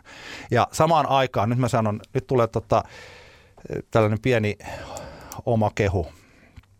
Meillähän siis Radio 957, kun ollaan Tampereella, niin tota, paitsi että kuuntelu on kasvanut ja myynnit on noussut ja Joo. Ja tota, meillä vaikka on nyt tullut, tässä sanotaan, että vaikea vuosi taas toi 2021, niin meillä on tullut mikä tamperelaisessa, niin kuin tällä, täällä niin 10 000 kuuntelijaa tullut lisää, mikä on niin kuin melkoinen suoritus, Joo. kun melkein kaikki muut on laskenut. Niin tota, meillä tehorotaatiossa olleita yhtyöt ovat esimerkiksi tamperelainen tai sitten tuolta Orivereltä, Ruoverelta kotoisin, Kormus, Mm. Kormuksen tennarin tähti. Battle Beastista paremmin tuttu Noora Louhimo, Noora Louhimo Experiencein Eternal Wheel of Time and Space on soinut meillä tehorotaatiossa. Janne Juutinen, terveisiä Jannelle, joka teki tota, Kostelo teki hänelle hassun sellaisen biisin kuin Ukulele Baby. Juutinen, Fiat Pop Electric Dynamite Artists. Se on, se on meillä ollut, ollut kovassa pyörityksessä. Meillä soi vaikka tällaiset, siis meillä on tehorotaatiossa tamperelaisten uusien bändien biisit, Kyllä. joista me tiedetään, että ne ei ole sellaisia hittejä. Monella tavalla noihän on niin kuin monella, niin kuin parempia, koska ne on persoonallisia, niin kuin tällaiset valtavirtahitit. Mutta jos me otetaan tällä musabisnes näkökulmasta ja soitetaan ne jollekin Asko Kalloselle tai Pekka Ruskalle, niin he pystyvät heti sanomaan, että ei näissä ole samanlaista hittipotentiaalia. No ei olekaan. Mm. Niin mä nyt kysyn sitten joltakulta, joka tuolla pyörittää niitä radioasemia, jotka sanoo, että, että jokainen huono biisi on vaara. Niin mitäs me nyt, jos me nyt soitetaan niin teidän mielestä niitä huonoja biisejä, niin miten me kasvetaan ja te ette kasva? Niinpä, joo. Et tota, siis kuin ihan, miten meidän myynnit kasvaa ja teidän myynnit ei kasva. Niin. siis okei, okei tähän ei nyt ihan näin. Kyllä me tiedetään, muillakin on, on ollut nousua muillakin Joo, joo. ja on ollut niinku tällaisia, jo- on ollut, myynnit on kasvanut varmaan monella muullakin. Siis tällä lailla. Tilanne on se, että kun jälleen kerran, kun valtavirta on ollut kyvytön rakentamaan uutta ja soittaa, mä, mä voin sanoa, että jos me erittäin, jos me harkitusti oman radiokanavan ja sen kuuntelijaporukan identiteetin kautta soitetaan sellaisia biisejä, jotka välttämättä ei ihan niin hyviä ole, kun tällä nyt ei tietyllä tavalla täytä niitä sellaisia muodollisia ihanteita, mitä me ollaan tällaiseen kotimaiseen 2022 hittibiisille rakennettu. Mm. Niin se ei välttämättä vie niitä kuuntelijoita pois. Tai sitten voitte kääntyä Finpanelin puolelle, että onko ne valehdellut, kun ne, ne näyttää 957 kuuntelijalle. Siis okei, okay. no niin, tämä on yksi. Mutta nyt päästään sitten taas sellaisiin, vaikka tässä tapauksessa meillähän on kuitenkin sellaisia radiokanavia, jotka soittavat myös niin sanotusti omaehtoisesti niitä biisejä. Ja tässä tulee muuten pitkä räntti. Mä, No no, niin. mä en, en, uskalla kysyä, että ollaanko me nyt kohdassa yksi ja puoli kautta kuusi, mutta tota, tota, let's, Tää on- tää on let's toka- wrap it up, dude. Tämä on, tää, tää on tokavika. Tämä on tokavika. Aha, okei. Okay. tota, en enää, mä oon tässä vähän sen mennyt äh, aiheesta toiseen. No, Yle Xn ja Radio Helsingin haluttomuus tehdä hittejä on yksi iso syy Suomessa siihen, että meillä nämä tota, tietyllä tavalla ruohonjuuritason artistit eivät nouse lähelle sitä semmoista tota, suur, siis tällaista niin kuin valtavirtaa. Ja se on liittynyt tähän siis, että, tota, että kun molemmilla kanavilla on paljon sellaista ohjelmaa, jossa soitetaan muutakin musiikkia. Siis soitetaan kaikenla ma- maailman musiikkia. Mutta että ne Radio Helsingillähän olisi tällaisella kovemmalla tehorotaatiolla, niin olisi mahdollisuus tehdä tällaisia skenehittejä, mutta niitä ei oikein nyt vaan synny. I- Joskus on ollut semmoinen tilanne, jossa ehkä Radio Helsingillä on ollut vähän isompi öö, reachi. Niin, Öö, tulee mieleen joku, joku pimeyden elämä kiinnostaa mm, tyyppinen, joka oli mun mielestä aika silleen vahvasti Radio Helsingin tavallaan niin kuin nostama, nostama biisi. Eihän se mikään hitti ollut, joo. mutta se oli kuitenkin semmoinen, jonka varmaan aika nopeasti niin kuin, tosi tosi monet, monet niin kuin tunnisti. Ja, Joo. Mutta, että, joo, mutta että ehkä, ehkä tällä hetkellä siellä fokus saattaa olla sitten jotenkin muuta. Mutta mä haluan eka tähän niin kuin kysyä sulta, että minkä, kerro mulle, miksi Yleksin pitäisi pyrkiä tekemään hittejä? Miksi heille pitäisi semmoista taakkaa harteille laittaa? Kuuluuko se mielestäsi Yleksin niin kuin se, siihen, että mitä niin kuin tulisi tehdä? Koska mun mielestä, mun mielestä ei, mutta sulla voi olla toinen näkemys. No liittyen siihen mun ensimmäiseen, mistä lähdettiin, että olisi mukava, että niillä ruohonjuuritason artisteilla olisi mahdollisuus vaikka elantoon. Niin, niin, niin. Niin, että, että sieltä, että Yle X pystyisi oikeasti, sitä kuunnellaan tosi paljon tällä hetkellä. Siellä on yhä se 500-600 000 kuuntelijaa Niin, niin, viikossa. Siellä on tällä hetkellä suomalaisen radion niin kuin omalle kanavalleen tärkein aamu, eli Viking. Köpin aamu. Ja heillä on mahdollisuus rakentaa Veikkaus muuten välissä, hei, to, milloin köpi, köpi vaihtaa kaupallisen radion puolelle? Kuinka monta kuukautta menee? En mä tiedä. Mä toivon, että ei vaihda, koska tota, he ovat yhdessä tällä hetkellä. Heidän... Se on hyvä, se on hyvä kaksikko kyllä, mutta oli, ja tämä oli puoliksi huumoria, tää, mutta mä vaan itse mielessäni välillä pähkäily, kun sitä näkyy jossain Maikkarin viihdeohjelmissa, että että kauanko siihen menee. Mä veikkaan, että se tapahtuu jossain kohtaa, mutta... Mä toivon, ja siis tilanne on se nyt tällainen väliin, ei suoraan, suoraan liity tähän, mutta että jos joku kaupallinen toimija heidät sieltä ottaa, niin se on heidät on pakko ottaa molemmat. Mä voin joskus puhua, että miksi, joo, miksi joo, se on näin. Ei, mutta ei mennä nyt tässä. Joo, ei, ei mutta he on uskomattoman hyvä. Mutta siis ehdottomasti, mutta kaikkeen tähän äskeiseen liittyen, että kun siellä olisi mahdollisuus tehdä sellaisia, sellaisia hittejä, jotka nousevat tässä omassa nuoremmassa kohdeyleisössä – tehdä niistä artisteista suositumpia, niistä biiseistä tunnetumpia niin, että ne ei vaan jotenkin jäisi sinne, joo, sinne sellaiseen, sellaiseen pienen. Ja tämä liittyy sitä, kun miksi mä sanon tuossa niin kuin tuohon valtavirtaan liittyen, kun, tai jos me ajatellaan, että tämä koko kysymys on se, että miksi vanha musiikki jyrää ja uusi musiikki ei jyrää, niin sellaiset mitkä tahansa keinot, jotka meillä on siihen, että me saadaan siitä uudesta musiikista suositumpaa, niistä uusista artisteista tunnetumpia. Mm. Että meillä on muitakin keinoja kuin pelkästään sitten se, että tota, että mietitään, että milloin me että me ei, me ei pystytä, että tuonne ei voida vaikka niin kuin nelosen tai eh, kun Suomi sitten näihin viihdeohjelmiin ei voida ottaa niitä uusia artisteja, kun ei kukaan tunne niitä. Ja mm. tietyllä tavalla pitäisi ensin olla tunnettu ennen kuin voidaan nostaa sinne niin, niin. heidän näkökulmastaan Joo. siis. siis tällä Mutta lailla. mennäänkö tässä semmoiseen ajatukseen, että Ylex tota, tekee sen vai, hankalan duunin ja sitten kaupalliset niin kerää hedelmät tavallaan, kun niistä on tullut jo tähtiä. Ja mä meinaan, siis lähinnä viittaan ehkä johonkin niin kuin, tyyliin tämmöiseen niin kuin, jossain määrin ehkä. No ei, ei, ei, ei voi suoraan mitään Vesalan vertausta tehdä, mutta tavallaan, tiedätkö, niin kuin, mä, mä, en, mä en vaan niin itse, tai mä en sano, että tämä tämänhetkinen tilanne on kaikilla tavalla jotenkin täydellinen, että tässä pitää mm. pysyä, mutta mä jotenkin, jos nyt ajatellaan, että Yleksi nostaa 20 artistia silleen niin kuin tasaisesti, ja ei pysty oikein mitään niistä nostaa niin kuin erityisen paljon, mutta se kuitenkin nostaa niitä 20 artistia silleen niin kuin tasaisesti. Tavallaan niin kuin mm. on, on olemassa semmoinen niin kuin ehkä näke, idea semmoista Yleks-musasta, jota en usko, että kukaan niin kuin väittää tätä vastaan. Mutta, mutta se, että mä en niin näe, miksi se olisi jotenkin niin heidän kannalta silleen selkeästi parempi tilanne nostaa, tiputtaa sitä 20 vaikka neljään ja alkaa niin kuin hulluna puskea niitä. Mä jotenkin näkisin tämmöisen, niin kuin kuitenkin kyseessä on ei kaupallinen toimija siis sillä tavalla, että se on niin verovaroilla pyörii, ei mainosrahalla, niin että, että tämä on tavallaan enemmän heidän perustoimintaperiaatteen mukaista, että pidetään sitä niin, kuin, niin sanotusti kahdella kädellä työnnetään niitä artistikatrasta, eikä vaan, että poimitaan sieltä se kolme tai neljä. Tiedätkö, niin, niin kuin per, se, perusidea. Niin kuin, niin. Mutta ei se tarvi olla kolme tai neljä, kun se 20 kuulostaa ihan hyvältä määrältä. Mutta siis, okay. jos sanoit, että miksi Yleksän pitäisi tehdä se työ, niin siis tällä hetkellä hän kaupalliset tekee sen kaiken työn. Siis että kun kaupalliset on niitä, Ei, jotka soittaa men... uutta musiikkia. Suomi, Radio Suomi Pop on tällä hetkellä se merkittävin uuden musiikin promotoija niin kuin suomalaisessa radiossa. Miten, Ihan sä, miten sä määrittelet merkittävin?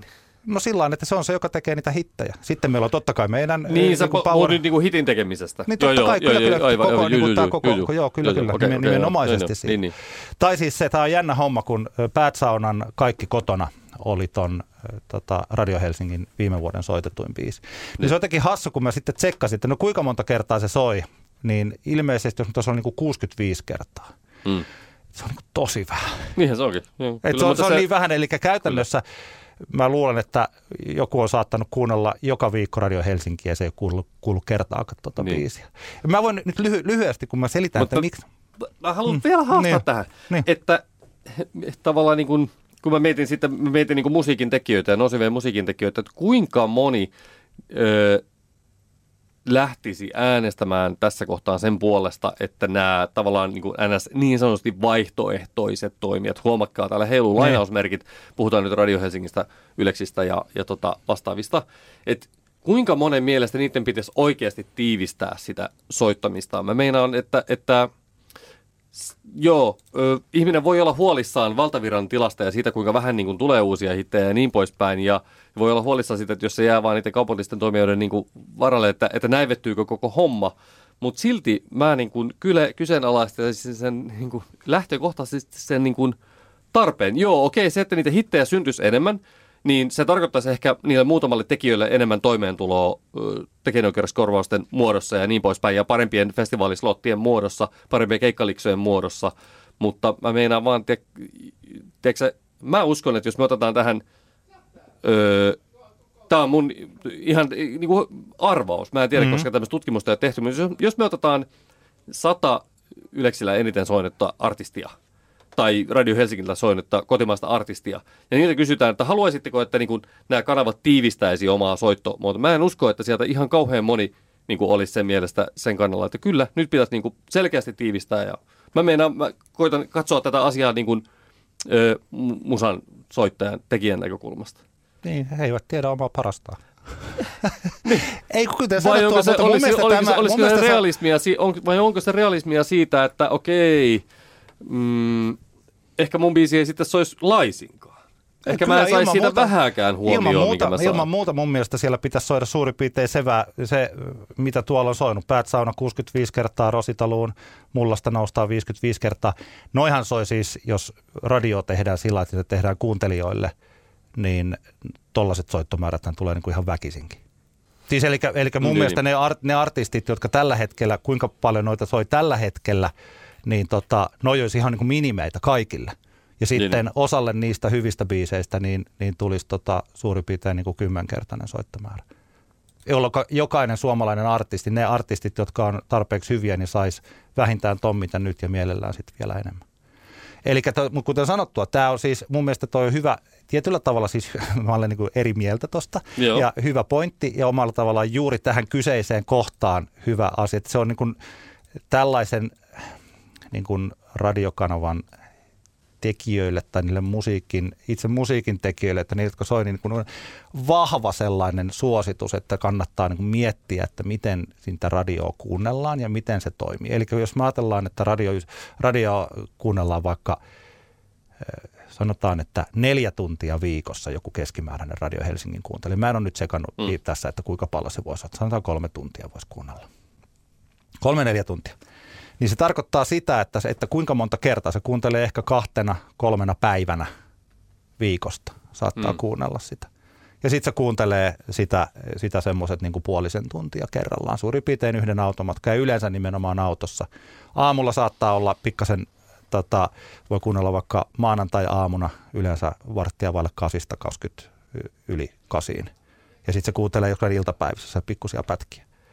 Ja yleensä, kun se soittolista on niin laaja, mikä tarkoittaa samaa kuin sekava, niin se käytännössä ne biisit, kun Radio Helsingistä kuuntelee jonkun biisin, niin hän ei enää ikinä eläissään kuule sitä samaa biisiä toista kertaa. Siellä on paljon sellaista musiikkia. Ja kun, kun sitä mietitään, kun kaikki median teko ja kaikki viestintä, niin se pitää aina lähteä sieltä niin kuin kuuntelijan päästä ja sieltä vasta tullaan mm. niin kuin toiseen suuntaan, eikä sellaiselta artistin päästä, kun artisti on ö, tota, makuuhuoneessaan tekemässä biisiä. Niin, niin. niin tällä tavalla, eli kun pitää niin kuin miettiä, että mikä se on se ihminen, joka siellä on, kenelle me viestitään. Niin kuin viestintä on aina vastaanotettu viesti eikä lähetetty viesti, niin mm. niin siihen, se, siihen tähän viestintämalliin tämä perustuu. Niin tästä syystä se omalla tavalla toi, mitä sä just sanoit, on juuri se sellainen – tota, vähän tällainen ankkuri, joka on siinä jäänyt siihen Radio Helsingin jalkaan ja nyt se oli kuin uppoamassa sinne johonkin pohjaan ja mm. siitä ankkurista ei pääsetä irti, vaikka se olisi artisteille parempi, sille radiokanavalle parempi, jos siellä olisi niin kuin sellaista musiikkia, johon ne kuuntelija pystyisi, se olisi vähän enemmän tuttua musiikkia. Että nyt kun mä oon kuunnellut vaikka tota, sitä aamuohjelmaa, niin siellä saattaa tulla niin kuin 5-6 biisiä, josta mä en tiedä yhtään, että mitä minkä, ne on. Minkä kanavan aamuohjelma? Siis Radio Helsingin. Niin, niin. Ja siis sillä että, että siellä tulee niin, niin paljon sellaista musiikkia, että tällainen mun kaltaisen suurkuluttaja ei edes tiedä. Ja siis kun mä tiedän, että kun norma niin sanottu keskivertokuuntelija haluaa kuunnella sellaista niin kuin oman elämänsä soundtrack-musaa, että se olisi, olisi niin kuin jotain tuttua siellä – Joo. Vähän sama kuin järjestetään festari, josta ei kukaan tiedä yhtäkään artistia, niin silloin on vaikeampi mennä sinne festarille verrattuna sellaiseen festariin, jossa oikeasti ne yleisö tietää, että ketä nämä esiintyjät niin, on. Niin. Siis tällä lailla. Ja siis tässä on kuten sanottu, mutta mennään taas, että, siis että, eli jos valtavirtaradiolla on kyvyttömyys rakentaa uutta, niin sitten tällaisilla näillä meidän harvoilla sellaisilla toimijoilla, joilla olisi mahdollista, niin heillä on taas haluttomuus tehdä hittejä. Niin. Eli täällä niin kahdesta eri suunnasta lähestytään. Sitten vielä, me otettiin, nyt me ollaan vedetty jo tunti tätä yhtä ränttiä, niin tota, nyt vielä tämä viimeinen, ja se on se, joko mä heitän vaan tällaisen, tästä olisin voinut puhua pidemmänkin, mutta että Mitä jos Pitchfork ja kaikki siihen päin nojaavat musiikkimediat ovatkin nyt 20 vuotta olleet väärässä ja se musiikki, mitä siellä hehkutetaan, onkin paskaa. Mä en ole henkilökohtaisesti mieltä, koska mun valtaosa minun ää, tota, musiikkimaustani ja suosikkiartisteistani on nimenomaan sieltä. Ja se on nimenomaan sitä, sitä kautta. Mutta mitäs jos kaikki se, mitä on uskoteltu hyväksi, jos me ollaan vähän samassa kuin 70-luvun alussa, jossa kaikille proge-bändeille annettiin viittä tähteä ja sitten purkkapoppia haukuttiin ja sitten niin kuin jossain vaiheessa tajuttiin, että hei itse asiassa nämä kaikki hienot proge teokset ei olekaan niin kovin hyviä, niin mitäs jos tällä hetkellä me olemmekin niin kuin iskeneet se, sellais, niin kuin ajatelleet, että, että tuolla on olemassa hirveän määrä sellaista, että se tämä ehkä mitä me ehdottomasti kuulumme tällaiseen niin kuin musiikin suurkuluttajaporukkaan, että mitäs jos tämä meidän näkemyksemme musiikista onkin nyt sellainen, että, tämä, että se tavan tallaaja on vieraantunut tästä täysin. Ja portinvartijat. Öö, mutta... Va, tota, portinvartijat siis vartioivat sellaista aluetta, jonka niinku, jos ei enää ole ketään. No siis sanotaanko nyt näin, että öö, eihän nyt siis Tavantalla ja eihän sitä on nyt ikinä kiinnostunut, mitä Pitchfork sanoo. Ei kun, siis, tota, siis ei, ei, mitä, niin ei, ei ole. Ei ole. Niin, niin. E, mä uskon, että kuitenkin, okei okay, joo, siis totta kai Pitchforkin kaltaisilla medioilla on, on niin kuin varmaan isossa maailmassa makuja tehdä niin kuin ilmiöitä, mutta kyllähän se täällä jää niin kuin, niin kuin hyvin pieneksi, mutta, mutta tota, mä en ihan saa, miten toi liittyy tuohon alkuperäiseen aiheeseen, koska tässähän tullaan aika semmoiselle henkilökohtaiselle tasolle nyt tätä keskustelua. Ei, Vai tarkoitatko on... yleensä sitä niin kuin tavallaan niin kuin NS vanha keskustelu tästä mitä, musiikki, mitä kriitikot kehuu versus mitä ihmiset kuluttaa? Niin. Niin, niin. Se että, se, että miksi musiikkimedioiden yleisöäänestyksissä on aina eri artistit kuin niiden musiikkimedioiden kirjoittajien. Kyllä, mutta, siis tämän... mutta miten, miten se liittyy siihen, että valtavirta näivettyy? No jos ajatuksena olisi, että uuden musiikin tekijät voisivat kehittää, että se uusi musiikki pysyisi mielenkiintoisen, niin sen pitää olla jotakin muuta kuin se vanha musiikki, niin kuin niin. Tässä, tässä puhuttiin, niin sieltä pitää tulla sieltä niin sanotusti luovalta puolelta, pitää tulla jotakin sellaista, joka, on, joka pystyy porautumaan sinne valtavirtaan, että se olisi sitten suosittua se valtavirta, että se muuttuisi suositummaksi, jos me halutaan, että se valtavirta pysyy elinvoimaisena. Niin. Ja jos se mikä on porautumassa sieltä, ei olekaan ihan niin laadukasta, kun meillä on 20 niin. vuotta kerrottu. Jos siellä onkin sellaisia elementtejä, mistä mä vaikka, mitä mä vaikka ajattelen, että tällaisia niin kuin äänellisiä kokeiluja, mistä mä itse pidän, niin että jos niiden osuus tässä, että jos ne, jotka tietyllä tavalla haluaisivat tehdä uutta tai tekevätkin, niin ovat jotenkin jo niin, niin kaukana siitä – ettei pääse tulemaan tällaisia. Niin ei, ei tule Smells Like Teen Spirittiä tai ei tule Welcome to the Junglea tai mitään muuta sellaista, joka iskisi siihen, sinne valtavirtaan. No, mun täytyy nyt niin kuin tässä kohtaa sanoa, että tämä on mun mielestä tämä, niin kuin, tämä on hyvä pohdinta ja mä arvostan niin kuin, tätä, tämä on hyvä, mahtavaa, että sä oot niin kuin, mm. kelonnut tätä kokonaisuutta ja mä tiedän, että et ole ainoa, joka, joka näitä juttuja on kelonnut, mutta se, mulla itsellä, kun, kun, mä oon, kun en ole sillä tavalla ollut niin kuin, kun en ole ikinä päivittäin, päivittäin töitä tehnyt vaikkapa niin kuin valtavirtamusiikin parissa mm. tai muuta, niin tavallaan mä, mä kun tätä keskustelua on käyty, mä aavistuksen verran olen ihmetellyt myös sitä keskustelua sillä tavalla, että, tai siis että, öö, tai niin kuin, että, mm, Mä, voinko mä sanottaa, sanottaa sun jo, ajatuksesi? Jo, Olette, jo. Tarkoitatko, että okei, okay, jos valtavirta palaa ja kuolee, niin sulle ei ole penniäkään kiinni. No oikeastaan joo. Niin siis vähän, vähän niin kuin tällaista. Kyllä, kyllä. Ja, ja ehkä mä tiedostan, että jossain kohtaa, nyt ainakin tietenkin tällä niin kuin pitkällä aikavälillä on helppo sanoa, että jossain kohtaa valtavirtamusa oli eh, kiinnostavampaa kuin aikaisemmin ehkä. Mutta en mä tiedä, kyllä mun mielestä niin kuin edelleen vaikkapa niin kuin kansainvälisesti julkaistaan ihan kiinnostavaa valtavirtamusiikkia. Et mun mielestä tässä on kuitenkin, no. niin kuin, tämä menee nyt ehkä sitten semmoiseen niin kuin, jossain määrin myös niin kuin Suomen markkinaan liittyy nyt mm. tämä enemmänkin tämä keskustelu. Ja sen takia erityisesti niin kuin, tämä tuntuu silleen aavistuksen semmoiselta niin kuin, ehkä jopa absurdilta tämä mm. keskustelu. Mutta tota, Öö, mutta jos nyt mietitään, jos nyt tähän vielä tähän niin kriitikko niin kysymykseen tai siihen, mikä musiikki on silleen arvostettu ja muuta, niin niin, niin en mä, en mä niinku, mä ymmärrän sun, niinku, että jos sulla on niinku sisäinen tuska ton, ton niinku suhteen, mutta että mä, ei, mä mähän etin vaan, mutta tässä on mun mielestä hyvä, kun mä tässä palloittelen, palloittelen ajatuksia. Mä luulen, Joo. että jos tuolla on joku tällainen valtavirta äh, radion äh, työntekijä kuuntelee, niin se oli ihan raivoissaan niistä ensimmäisistä kohdista, niin, niin, mistä sä taas ajattelit, että nämähän on ihan oikein hyviä kohtia. Ja sitten hän taas kun allekirjoittaa nämä mun viimeiset pointit, niin, niin. jotka sä taas koet, että se ei välttämättä ole, että sä, sä, sä mä, koet mä, niinku vastakkaisia mä, näkökulmia. Ei, kun, siis joo, eikä, eikä, se mitään. Siis en mä, en mä, niin kun, aika, mulla on vähän, aika vähän elämässäni ollut niin musan suhteen semmoisia niin kritikoita tai, hmm. tai jo, niin kun, jo, joista mä oon niin kun, olen pitänyt niitä jotenkin semmoisena ohjenuorana no. sillä tavalla, että, että, tota, joku pitchfork, niin olen hyvin useimmin mä oon todella, todella niin kuin eri mieltä ja mä monesti niin kuin ihmettelen sitä. Nyt on esimerkiksi tämä Black Country New Road, tiedätkö tämä, joka nyt on tämmöinen niin kuin, esimerkiksi tämmöinen, niin kuin, mä, mä, niin kuin, mä yritin kuunnella sitä ja musta on niin kuin, aivan niin kuin kammottavaa niin kuin, musiikkia. mutta että tota, mut joo. Hmm. No. En tiedä, eikä, eikä, eikä mä, siis sitä, sitä, mä en ole, mä en ole niin kuin sitä mieltä, että mä, mä en koe, että minua on niin kuin kriitikot yrittäneet huijata Joo. Niin kuin viime vuosikymmenet.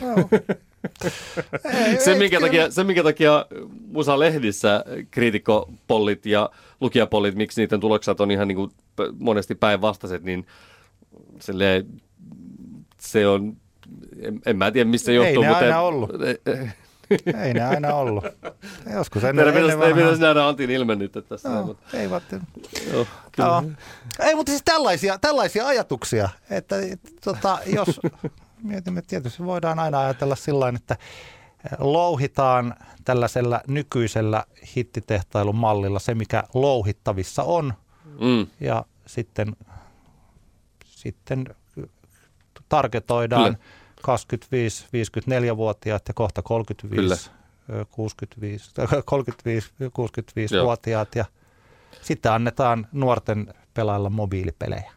Kyllä, kyllä. Ö, jos Tapio Hakanen Yleksi kuuntelet tätä meidän podcastia, niin lähetä meille viestiä ja kerro omaa näkemyksesi siitä, pitäisikö sinun mielestäsi Yleksin tehdä enemmän hittejä vai ei? Kuuluuko se sinun mielestäsi Yleksin tehtävään? No, se on itse asiassa tosi hyvä. Minäpä vois, mehän voisimme vaikka laittaa Joo. hänelle viestiä tästä asiasta. Mun, mun mielestä veronmaksajana, minun mielestäni se ei ole Yleksin tehtävä, mutta Antti Granula on tässä selkeästikin hyvin eri mieltä. Minä olen siitä eri mieltä. Uuden musiikin kilpailukautta valitaan jälleen Suomen Euroviisu edustaja nyt vuodelle 2022. Finaali järjestetään tulevana viikonloppuna, nyt kun me tätä nauhoitetaan. Eli lauantaina 26. päivä helmikuuta. Ja me tehdään Antti kertaa Antti podcastissa täsmälleen samalla tavalla kuin tehtiin viime vuonna. Eli järjestämme oman kahden henkilön raadin. Olemme Kyllä. kuunnelleet kappaleet. Arvovaltainen raati täällä. Me annetaan oh. pisteet niin, että paras saa 12, toinen 10, kolmas kahdeksan ja siitä sitten alaspäin 7, 6, 5, 4, eli seitsemäs bi, seitsemänneksi paras biisi saa neljä pistettä ja niin pois. Joo, hieman tällainen Euroviisu-pistelaskujärjestelmää mukaillen. Ja, Voidaan olettaa, että pisteet 1 ja 2, 3 saavat vielä huonommat kappaleet kuin mitä tässä, tässä tota, näissä seitsemässä biisissä on. Joo, ja me käydään nämä tekijän mukaisesti aakkosjärjestyksessä nämä kappaleet läpi ja sanomme niistä sitten omat sanamme ja Antti Hietala toimii meidän virallisena äänteen tai pisteiden laskijana ja sitten kihelmöivän jännittävästi selviää lopuksi, että Kyllä. kuka on viimeinen ja kuka toka vika ja kuka, minkä kappaleen meidän podcastimme lähettäisi Euroviisuihin. Just näin. Ensimmäinen, ihan otetaan yhdellä lauseella, onko taso mielestäsi minkä sorttinen? No, viime jaksossa nopeasti puhuttiin, puhuttiin siitä, että mun mielestä niin kuin yleisesti tämä niin kuin UMK-profiili on, on hyvä ja, ja se on korkea, enkä usko, että se tämän vuoden osalta mitenkään laskee. Itse biisien taso ei mielestäni ole, ole järin kova, mutta tässähän tietenkin Euroviisuissa on kyse paljon muistakin kuin vain yksittäisistä kappaleista. Eli, eli tota, mä näkisin, että se kokonaisfiilis tästä skabasta on hyvä, mutta kuten kohta tulet kuulemaan, en kovin monesta kappaleesta kavikaa paljon nauttinut mun mielestäni taso on jälleen miellyttävän korkea. No niin. Meillä on selvästi tällainen bad, good cup, bad cup tyylinen. tyylinen tota. Mutta mennään, me puhutaan asioista sitten siinä vaiheessa, kun päästään kuhunkin kappaleeseen. Me aloitamme siis Bessillä Ram Pam Pam. Joo. Ei ollut tuttu artisti mulle tämä Bess aikaisemmin. Öö, voi olla, että se on jossain kohtaa tutkalle päätynyt, mutta olen sekoittanut sen Behmiin. Kyseessä on selkeästi vähän eri tyyppinen kuitenkin artisti, vaikka artistin nimi on hyvin samankaltainen. Öö, olen, tästä voidaan ehkä havaita, että on olemassa semmoinen kytävä genre, Erika Wigmanismi nimeltään. Erika Wigman Kore, jota Bess nyt sitten on lähtenyt tässä tekemään hyvin. Tämä voisi periaatteessa olla Wigmanin biisi. On vähän semmoinen kiltimpi tekstinsä puolesta, kun ehkä Wigmanilla ei ehkä niin uskalias ja rohkea, mutta, mutta tavallaan tämmöinen niin kuin high energy dance-iskelmä tämmöisillä niin kuin mm, romanttisilla, romantiikkaan, romantiikkaa kommentoivilla teksteillä kyseessä ja ja tota, mie- mielestäni tämä on, tämä on heikko kappale. Tämä on selkeästi heikompi kuin Wigmanin, Wigmanin tuotannosta, mitä olen kuullut. Ja, ja tästä syystä tämä, tämä kappale ei, ei tule niin kuin jäämään tämän Erika Wigman koren tavallaan kaanoniin, tämä biisi millään tavalla. Tehdään sillä, mä sanon omat perusteluni ja sitten lopuksi annetaan pisteet. Se toimii hyvin. Kyllä. Okay. Ainoat bonukset annan tässä siitä, että Bess on selkeästi hyvä laula ja, ja siitä, että taisi Bridgessä olla ihan semmoinen kivasti vähän muotoa rikkova siinä tämä melodiakulku. Minun mielestäni, mä kirjoitin tänne hyvin, siis mä olen asemoinut tämän hyvin samoihin. Me tuossa niin keskusteltiin, että ketkähän on niitä, jotka tämän on kuullut. Tämähän on tällä hetkellä eniten striimannut biisi näistä, okay, ylivoimaisesti joo. eniten, ja siis Spotifyssa ainakin. Ja mietin, että ketkä on niitä, jotka tätä kuuntelee. Tässä on vähän tällainen nyt hitti-artisti in the making, ja tästä kappaleesta, Joo. mä en tiedä mikä on paljon ja mikä on vähän, mutta olisiko tällä, se on vähän vajaa kolme miljoonaa striimiä tällä hetkellä Spotifyssa, mikä on ihan ok. Ja mä olin kirjoittanut itselleni tänne tällaisen kuin Dancehumppa Forever, ja mulla on sellainen olo, tämä ei nyt perustu mihinkään tietoon, että jotenkin, että tätä kuunneltaisiin tuolla niin kuin ma- maakuntien parkeissa. Että tämä olisi just vähän saman tyylinen kuin ehkä se niin kuin Erika Viikman, sen tyylinen. Mä tässä jotenkin ajattelin, kun tässä on, tässä on tempoa, tässä on asennetta, tässä on erittäin hyvä tämä laini, joka jää varmaan mieleen, kun se eka kertaa kuuntelee. Se ei ole, tämä rampampam ei ole niin kuin toinen tietysti ilmiselvä, mutta se, että jos tämä on rakkautta, niin nyt jumalauta, mikä on mun mielestä niin hyvä. Sellainen, just, just sellainen sopivan uskalias tässä valtavirtakontekstissa. No mun mielestä tässä skabassa, tässä skabassa on kyllä tarttuvampiakin tämmöisiä pikkuraflaavia lauseenpätkiä, no, mutta, mutta tullaan sinne. niin myöhemmin. Mutta minä pidin Bessistä ja minä annoin Bessille kymmenen pistettä. Oho, wow. Öö, mä annan, minulta Bess ja Rampampam saa viisi pistettä. Selvä. Toinen kappale on Syan Kiksin Hurricane. Mä voin sanoa siihen nyt ensin. Annapa mennä. Tältä kuulosti 2000-luvun alun suomalainen ulkomaille pyrkinyt musiikki. Ja mä en sano tätä nyt mitenkään hirvittävän hyvällä. Ehkä, koska silloin tehtiin jonkun verran sen tyylistä. Kuka muistaa Läbin ja Velkron? Niin, Läbillä oli sentään ihan hyviä biisejä. Tai sitten toi, muistaakseni tämän Threesome?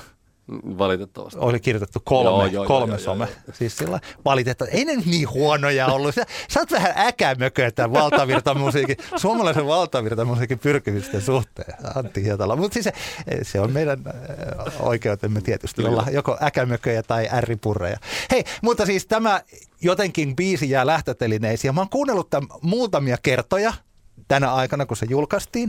Ja mä en siis missään vaiheessa, nyt mä en vaan siis muista tästä biisistä mitä. Se on hassu, jos mun pitäisi nyt hyräillä sitä. Niin en mä pysty hyräilemään sitä. Mun mielestä tämä ei siinä mielessä, niin ei ollut mun suosikkibiisi. Okei, okay, joo. Öö, joo, kyllä vahvat mieleyhtymät tulee sinne niin kuin just vuosituhannen alun kova levy rockiin. Terveisiä vaan Mikko Aaltoselle Helsingin. Totta noin, niin, mutta, ja mä oon kerran nähnyt tämän Syön Kiksin livenä ja se oli jotenkin semmoinen, siinä oli semmoisia sympaattisia piirteitä siinä bändissä. Ja kyllähän se on ilmiselvä, että tässä Syön Kiks on lähtenyt ehkä rakentamaan tuohon tota, viime vuoden meidän Euroviisuvoittaja, joka oli... Siis Blind Channel. Blind Channelin niin kuin rakentamalle pohjalle. Tämä on sitä Blind Channel Wavea ihan selkeästi tämä biisi. Ja tota, mä olisin toivonut tähän pikkusen lisää ö, kawaiita, vähän japanin henkeä tai toisaalta sitten semmoista niin hyperpop-asian viemistä vähän pidemmälle. Niiden avulla mun mielestä tämä olisi ollut niin kuin tosi, tosi niin kuin hyvä. Et ainoa, mikä tästä mun mielestä niin kuin jäi puuttumaan, oli se semmoinen, mikä sillä Blind Channelilla oli, oli se tavallaan se tavallaan siinä oli sitä niin sloganin homma, put your middle fingers up juttua, Joo. ja tästä Hurricane-kappaleestahan ei semmoista oikein saa, että se on niin kuin nähdään selkeästi semmoiseksi niin kuin miinukseksi tämän biisin kohdalla, mutta, mutta mä jotenkin, mä jotenkin, musta tää oli jotenkin hauska. Joo. Öö, öö, mä annan tälle kymmenen pistettä. Aika hyvä, ja mä annan sille viisi pistettä. Mä tiedän, meillä on siis täällä toimituksessa on Syankiks äh, fani Kyllä. kaksikko, jotka toivovat, että tämä lähetettäisiin. Kyllä. Mä voin tähän väliin sanoa, että toi on niin kuin hyvä asia, että niin kuin muo- muoto ja kaikki tällaiset asiat on kohdallaan, mutta juuri se sie- tietyllä tavalla se joku pieni oma sellainen ripaus. Sen ei tarvi olla niin isokaan tuollaisessa poppibiisissä. Ei se tarvii, Mutta kun ei, se ei. puuttuu, niin mulle se jää hyvin äh, tä- niin äänimatoksi. Kyllä, kyllä, joo. Seuraava kappale on Tommi Läntisen Elämä kantaa mua. Jep. Ole jep, hyvä. Jep, jep, jep. Otetaan tällaisella telaketjumenetelmällä. Sä voit sanoa. No tota, tuossa äskeisessä keskustelussa viittasin kappaleeseen, joka mun mielestä niin kuin on sille tavallaan juuri sitä niin kuin huonolla tavalla sitä suomalaisen valtavirta musan sitä semmoista laskelmointia ja, ja, ja semmoista ja minkä takia se näivettyy, niin mun mielestä tämä Tommi Läntisen ö, Elämä kantaa mua biisi on juuri semmoinen kappale, minkä takia suomalainen valtavirta musiikki näivettyy. Tämä on se, niin kuin se, tämä on se, niin kuin se Tämä on se syy, ja tämähän ei ole Tommi Läntisen syy. Tommi, niin kuin, mä tykkään Tommista. Tommi on niin kuin, huippu, mä oon pienestä lapsesta rakastanut Tommia, koska kuuntelin tota Boikotin My Sharona-versioa, ja se on ekoja biisejä, mistä mä muistan, että mä oon rumpukapuloilla soittanut sohvaa tai soittanut tennismailalla kitaraa Joo. mukana. Mä, mä oon velkaa Tommi Läntiselle tosi paljon. Musta on kiva nähdä, että Tommi on tosi hyvässä kunnossa, ja niin laskelmoiva ö, kammotus kuin tämä biisi niin kuin onkin, niin Tommi on ainoa, joka tämän niin kuin saa tehdä ilman, että mä heittäydyn väkivaltaiseksi, koska, koska tota, no, niin Tommi on kuitenkin, mä, mä oon tosi iloinen, että se on hyvässä kunnossa, on pitänyt itsestään kunnossa ja se, niin kuin, se menee jotakuinkin edes niin kuin uskottavasti läpi tämä, niin kuin, tämä biisin, tämä just tämä tämmöinen miespuolinen Kaija K, miehinen, viisikymppinen, kuusikymppinen voimaantuminen, niin se menee niin kuin Tommin kohdalla niin kuin edes jotenkin läpi. Ö, vähänkin väärempi tyyppi, niin se olisi hirvittävää. Mutta tota, ö, joo, mun mielestä niin kuin Euroviisussa, kun puhutaan kaikenlaiset aitouskysymykset tai se, että onko joku niin kuin silleen, niin kuin kaikki semmoiset jutut, ne on niin täysin toisarvoisia ja muuta. Mutta mun mielestä tää, tässä biisissä haisee satojen kilometrien päähän se, että tämä on niin siellä levyyhtiön setien kahvipöydässä käsikirjoitettu kokonaisuus, että se on, niin kuin, se on vaan niin kuin raivostuttavaa. Ja, ja tota, ihan taiten tehty niin kuin kappale sillä, kun mä kuuntelin, se on ihan hyvin soitettu ja tuotettu ja bla bla bla. Ja Tommi vetää sen kyllä ihan niin kuin täysiä ja muuta. Mutta en mä tämmöiselle, niin kuin, ei, ei, ei, niin kuin, ei, en mä tiedä. Ei, ei. Tämä ei ole kuitenkaan niin huonoin biisi tässä kokonaisuudessa. Oliko sä huomannut, että ketkä tämän kappaleen Joo, ovat? tiedän, tiedän, tiedän, tiedän, tiedän, tiedän, no niin, tiedän. hyvä. Eli Halo Helsingin tyypit ovat tämän, tämän kirjoittaneet. Ö, Tästä tota, Onko teksti muuten heidän kanssa vai onko mielestäni Rintola? on, ei kyllä tämä on ihan koko Elli Halo, Jere Marttila, Leo Hakanen, että kyllä tämä Okei, on tota, että sitä en ole huomannut, että oliko tämä sellainen kappale, jota oli, joka on kirjoitettu erityisesti juuri tähän kilpailuun ja Tommi Läntiselle, vai onko tämä sellainen kappale, että tämä olisi voinut olla jopa Halo Helsingin levyllä. Sitä tarina ei kerro, mutta ei sillä ole mer- merkitystäkään. Ai meinaatko, että Elli Halo laulaisi siitä, kuinka Elämä kantaa mua niin kuin Harley 60 ja Davidson. ku- ku- 60-vuotiaan miehen niin kuin vapautumiskappaletta? Ei, no, Ei, kyllä, miksei, miksei. Mä en ole kuunnellut itse näiden eh, tota, sanoja niin tarkkaan, että oliko se, Good puhutaanko you. puhutaan, puhutaanko siinä 60, tai siis vanhasta no, siis miehestä. on se nyt hyvin mun mielestä niin kuin Ai, selkeästi okei, niin kuin viitataan joo. siihen, että tässä on niin kuin aikuinen mies, joka laulaa. Ja mun mielestä Juuso Määttänen Hesarilla viittasi, vertasi just tähän niin kuin miespuolinen Kaija K-juttu, ja mun mielestä se on Ai, niin kuin hyvin, hyvin niin kuin vahvasti tässä. tässä niin Joo, kuin- joo. Mä tota, toi, mun mielestä se on jotenkin tämä kököin ja paras kohta tässä biisissä on just tämä elämä kantaa mua niin kuin Harley ja Davidson. Mä en ole nyt ihan varma, että johtuuko se siitä, että jotenkin tällaista niin kuin tuotesijoittelua ei sallita näissä biiseissä. Että pakko niin Harley, että se on, onkohan se alun perin ollut Harley Davidson. Niin. Koska jotenkin on, vielä parempi olisi, että jos olisi, että elämä kantaa mua niin kuin sekä Harley että Davidson. se olisi hyvä. Äh, mu- mun mielestä tämä oli siellä niin, niin sanotusti ok äh, rock-poppia ja mä olin tyytyväinen. Ehkä vähän samaan ton biisin kautta, mitä sä sanoit Tommi Läntisestä, että musta jotenkin oli niinku mukava kuunnella häneltä tällainen kappale. Mm. tämä, mikä on tietysti tässä kaikista hölmöin, on, on se, että niin kuin, elämähän ei kanna. Niin, niin.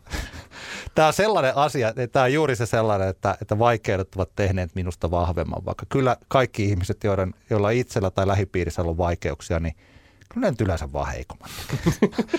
kyllä me nyt se tiedetään. Siis, tämä on nyt ihan, ihan, ihan totta. Joo, ja että, mä en tässä naura nyt kenellekään ollenkaan vaikeuksia. Ei, ei, Oma olen saanut ei, siitä ihan- oman osuuteni myös, mutta just se, että tämä on ihan hauska, hauska niin, niin syy, siis tää, syytä et se, kyllä. joo, ja sen takia se tietyllä tavalla se sellainen, että elämä, elämä kantaa, niin tälläkin hetkellä tiedän pari erittäin läheistä ihmistä, jolla niin täysin ansaitsematonta eh, vaikeutta, niin, vaikeutta semmoinen, samalla, tavallaan semmoinen aforismi, joka menee läpi niin kuin pihtiputalaisessa kaljabaarissa Niin. kello 3.26, vähän liian monen kaljan jälkeen juotuna, mutta heti kun sitä alkaa pikkusenkin miettiä tarkemmin, niin tajuaa, Niin. että vittu meitä pas. Niin, joo, ja mulla on semmoinen olo. Mä tiedän, jos jollekulle toi tuntuu hyvältä lauseelta, se auttaa elämässä. Niin kuin vaikka Kaija Koon biisit ilmeisesti, ilme, ilmiselvästi on a, Joo, joo. aittanut mon, montaa ihmistä. Että, Kyllä. Että, tota, et, hyvä sitten. Mutta eh, hieman jopa surullisena minun täytyy sanoa, että Länän elämän kantaa mua saa minulta neljä pistettä. Oho, eli huonoin siis. Joo. Okei, okay, kato, kun siis mullahan muuten, jo- mutta kun mä jotenkin tuon, mä, on, mä koen olevani velkaa Tommi Läntiselle, niin mä en Joo. voinut antaa sille neljä. Joo. Plus mun mielestä tässä on huonompiakin biisejä, kuten oli toi niin Bess, ja mä, mä lasken eduksen, että tämä herätti sentään tunteita. Joo. Öö, mä annan kuusi. Kuusi pistettä. Selvä homma. Seuraavaksi Olivera. Äh, tota, mikä se Oliveran biisin nimi? Voithan nyt mä en kirjoittanut Thank sitä. God I'm atheist. Niin totta kai, totta kai, aivan, aivan oikein. Täytyy ennen kuin sanotaan tästä, ei kun niin kuin mä, sehän on mun vuoro, joo. Joo. Minä, siis Oliverahan on Antti Kert Antti podcastin, äh, tota, äh, siis me ollaan käsitelty häntä, koska hän laittoi Joo. meille äh, tota, parisen vuotta vai puolitoista vuotta, milloin se oli? Kaksi ja puoli vuotta.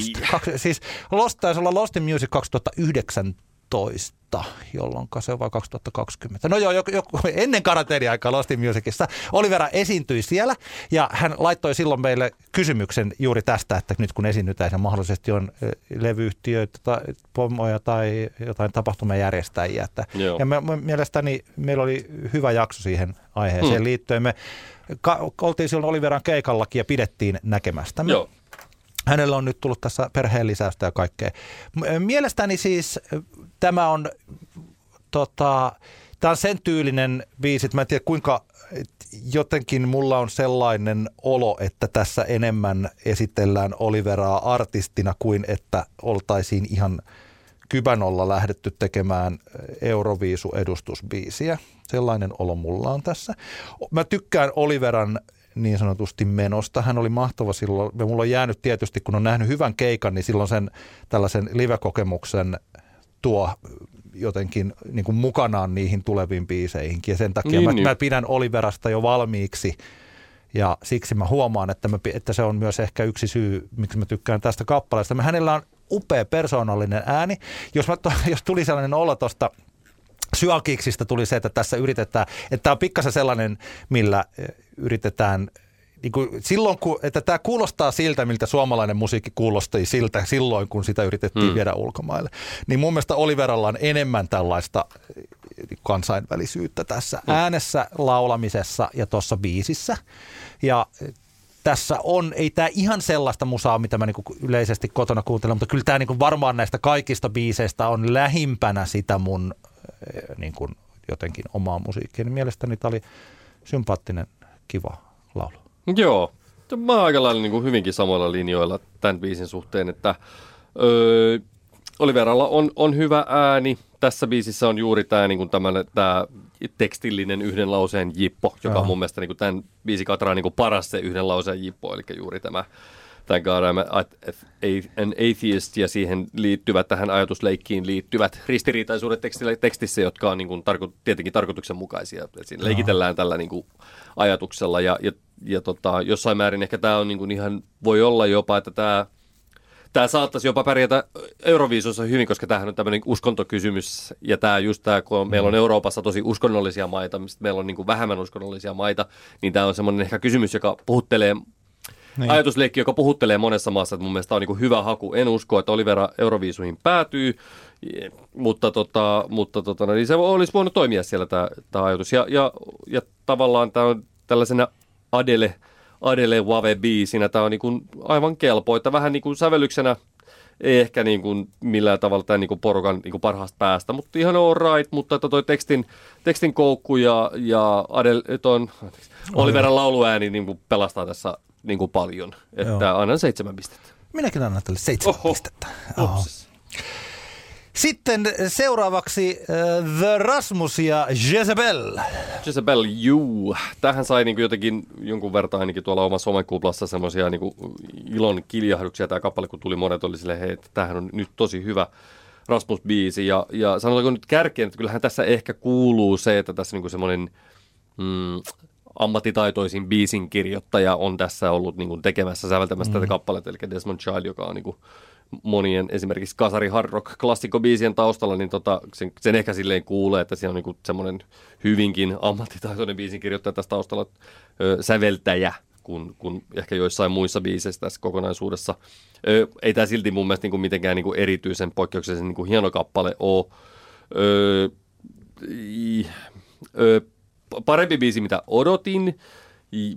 Ja jotenkin musta on niin kuin, tämän biisin eduksi luodaan se, että tämä niin kuin, koko tilanne, mitä on lukenut tämän biisin synnystä, se, että Lauri Ylönen on jossain autiolla saarella ja sitten Desmond Child lentää yksityiskoneella sinne silleen, tai Lauri, niin, tai Lauri lentää sen niin, toisen luokse. Kumpi lensi, kenelle yksity, kumpi lensi omalta yksityissaareltaan toisen yksityissaarelle, kenen yksityiskoneella tekemään tämmöisen UMK-biisin, joka ei välttämättä ees mene sinne.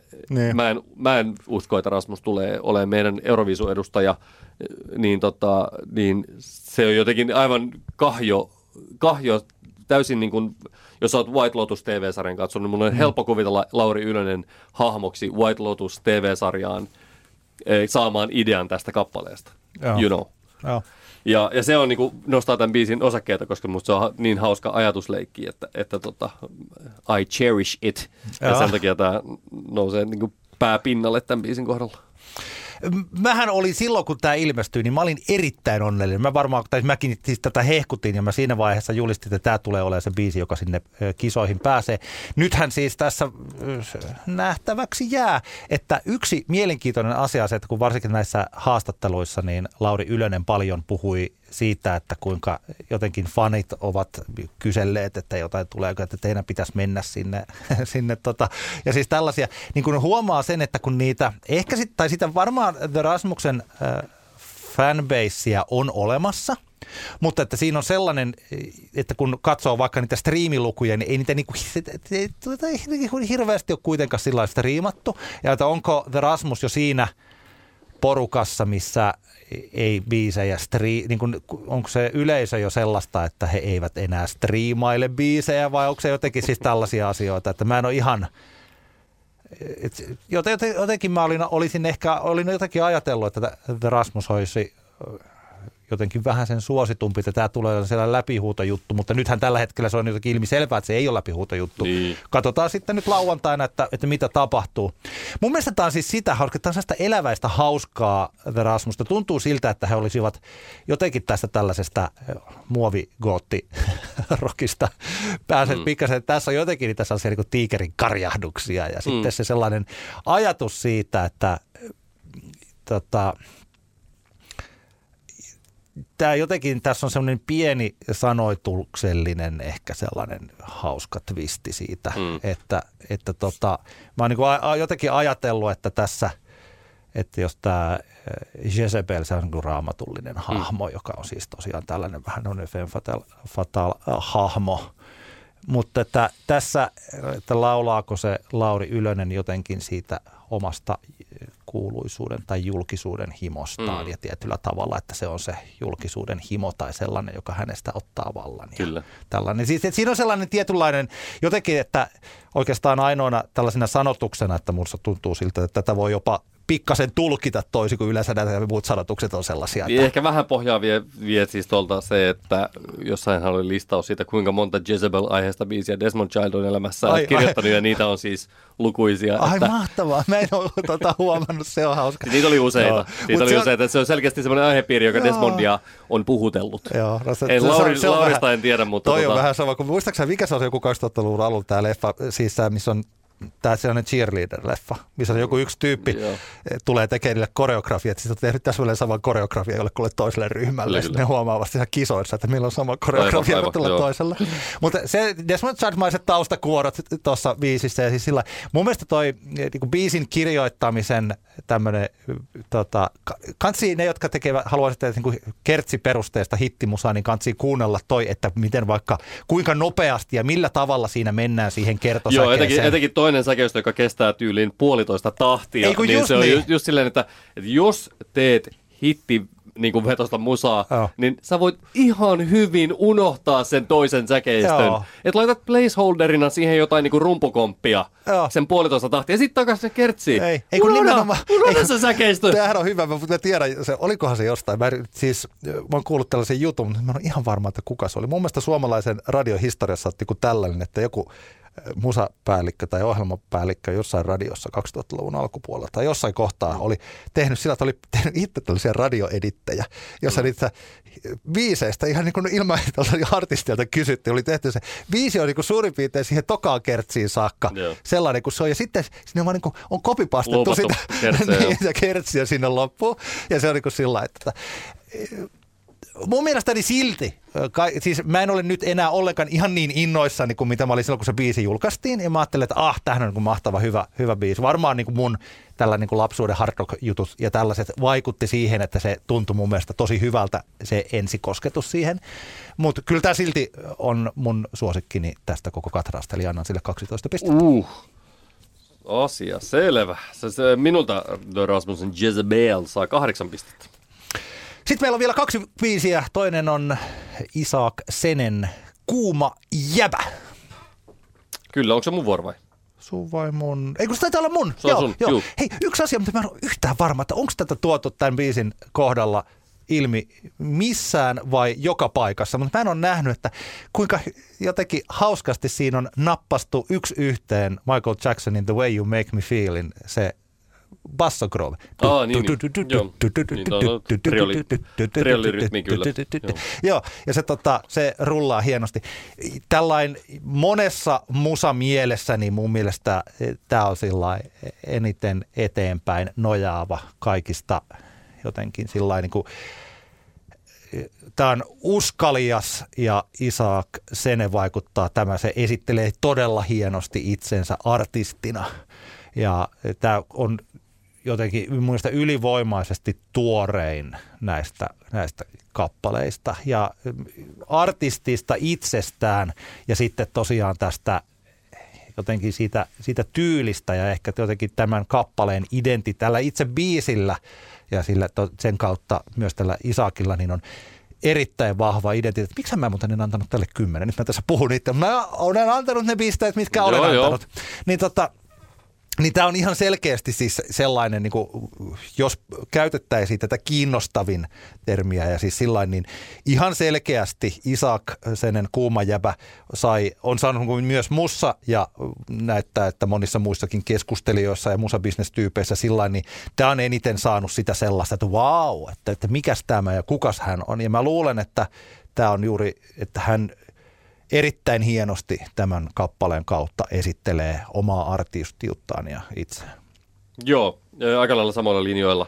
Viitatakseni tuohon edelliseen keskusteluun mennään tästä suomalaisen valtavirtamusan näivettymisestä ja siitä pitäisikö niin nostaa vähän uudenlaista artistityyppiä, jotta saadaan vähän sitä niin semmoista jännittävyyttä takaisin, niin Isaksenenhän mielestäni edustaa juuri semmoista artistityyppiä, joka, 100%. joka, tota, joka niin kuin, ö, joku varmaan saattaa olla eri mieltä, että mun mielestä tästä tulee semmoinen olo tästä Isakin hommasta, että, että hän, miten hän niin kuin on ja mitä tämä biisi edustaa ja hänen niin kuin somen sisältönsä ja muuta, niin se on aika lailla, niin kuin hän, se tuntuu tulevan aika silleen niin kuin lonkalta ja luonnostaan tämä homma. Ja mä, mä niin kuin koen sen tos, tästä niin kuin vahvaksi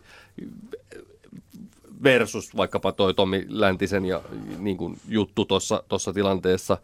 Tommi Läntihän saattaa ihan oikeasti olla ihan viriili keski, tai keskihän ylittänyt mies ja hän voimaantuu niin kuin päivittäin ajaessaan Harley Davidsonilla, mutta silti se tuntuu niin kuin tavallaan tässä kontekstissa semmoiselta, niin kuin, no joo, anyway. Joo. Ö, mutta tota, tämähän on hauska just tämmöinen niin weekend, weekend-henkinen The Weeknd-henkinen henkinen biisi, jossa on tietenkin sen kautta tietenkin kaikuja sitten juuri Michael Jacksonista ja, ja, ja niin kuin muista. Ja, ja tota, tähän sävellyksenä, että just silleen, että vitsi kun tämä olisi olisi pikkusen parempi niin kuin Tiedätkö, ton mä kirjoitin itselleni, unohdin Joo. sanoa, mä kirjoitin, että biisi kuitenkin aika keskinkertainen se, normipoppi. Se, se on harmi, että se jää pikkusen niin kuin piippuun se niin kuin sävellys, koska, Joo.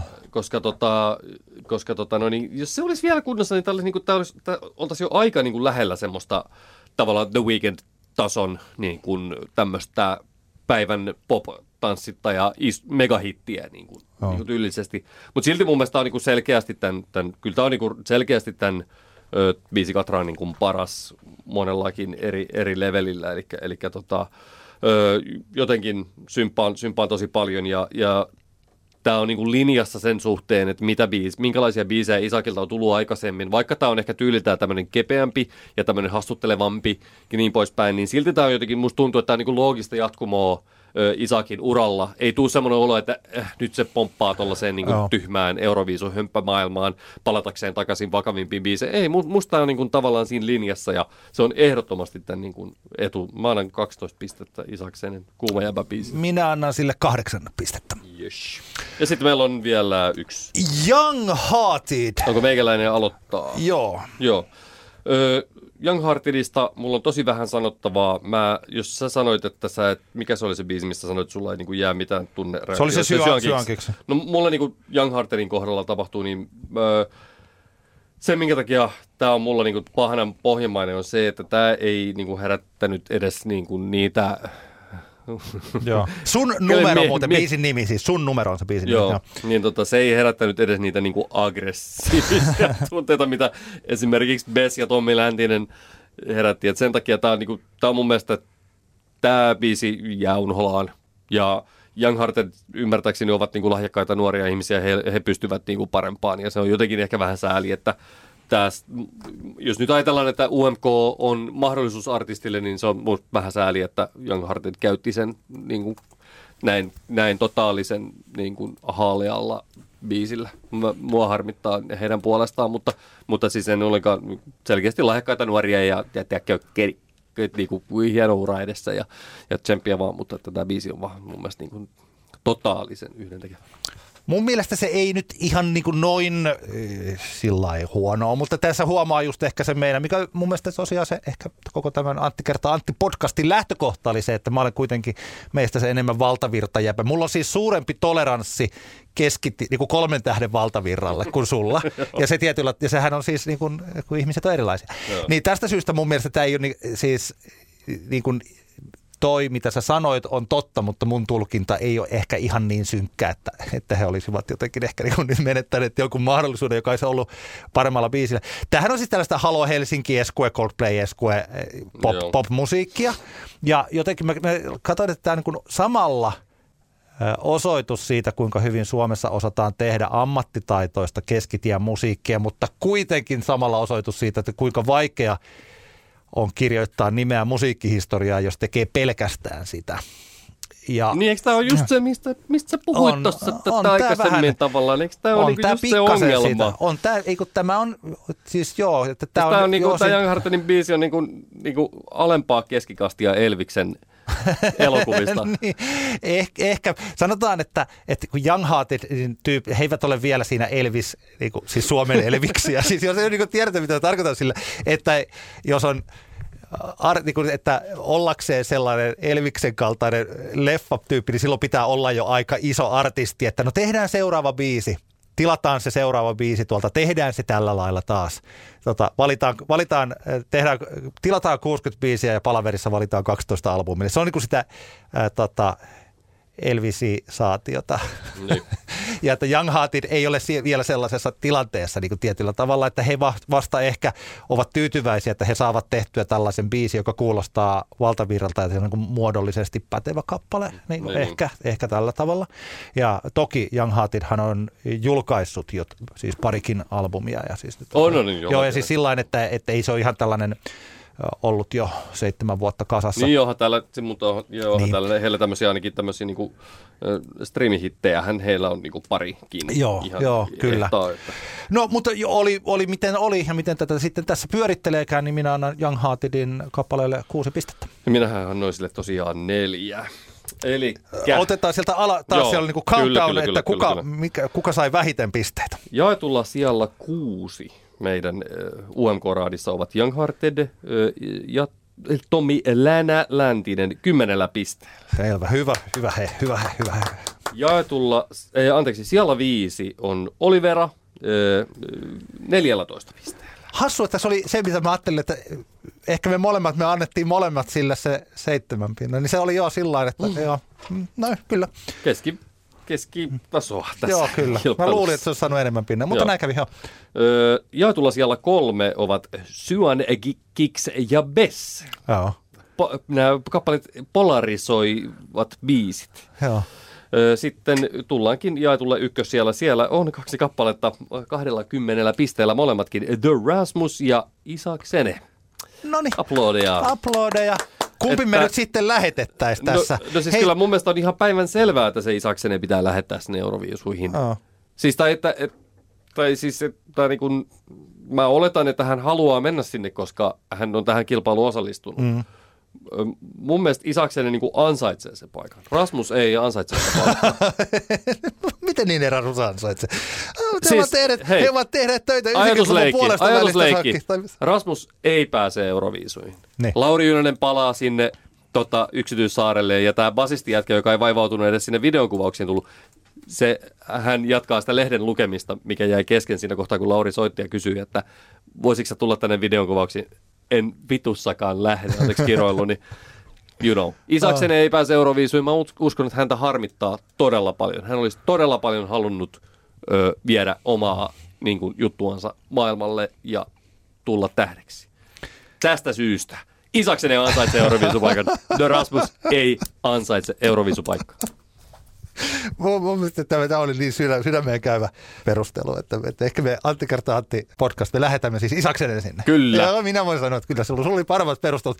Mä en, olisi, mä en pysty noin hyvillä sanoilla perustelemaan, että Rasmuksen pitäisi Ei. sinne lähteä. Että kyllähän me kaikki tiedämme, että ellei tässä nyt tapahdu jotain täysin maailmanjärjestyksiä muuttavaa, niin The Rasmuksen suosituin kausi on takanapäin. Ja toivottavasti Isaksenellä se on vasta edessä. Siinäkin Yes. mielessä potentiaali voittaa kokemuksen kyllä munkin kirjoissani, että kyllä se siinä on. Tota. Kyllä vain. Joo, näin olemme puhuneet ja lauantaina katsotaan, mitä sitten kansa ja tuomaristot päättävät. Just te.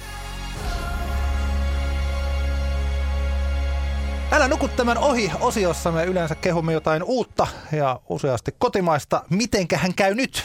Mitä Antti Hietala haluaa nostaa esille? No koska olen nelikymppinen mies, niin haluan hehkuttaa ku- tämmöistä populaarikulttuuriteosta, joka sijoittuu 90-luvulle. Totta kai itselläni hyvinkin tärkeä vuosikymmenen. Silloinhan se musiikillinen herääminen tapahtui ja niin poispäin. Öö, Yle Areenasta löytyy tällä hetkellä Jonah Hillin ö, Mid-90s-niminen elokuva. Jonah Hillin, jos ei joku ti- suoraan tunnista yhdistä nimeä kasvoihin, niin tämä on se pyörähkö dude, joka tuossa Superbadissa näyttelee sitä rääväsuisinta hahmoa Joo.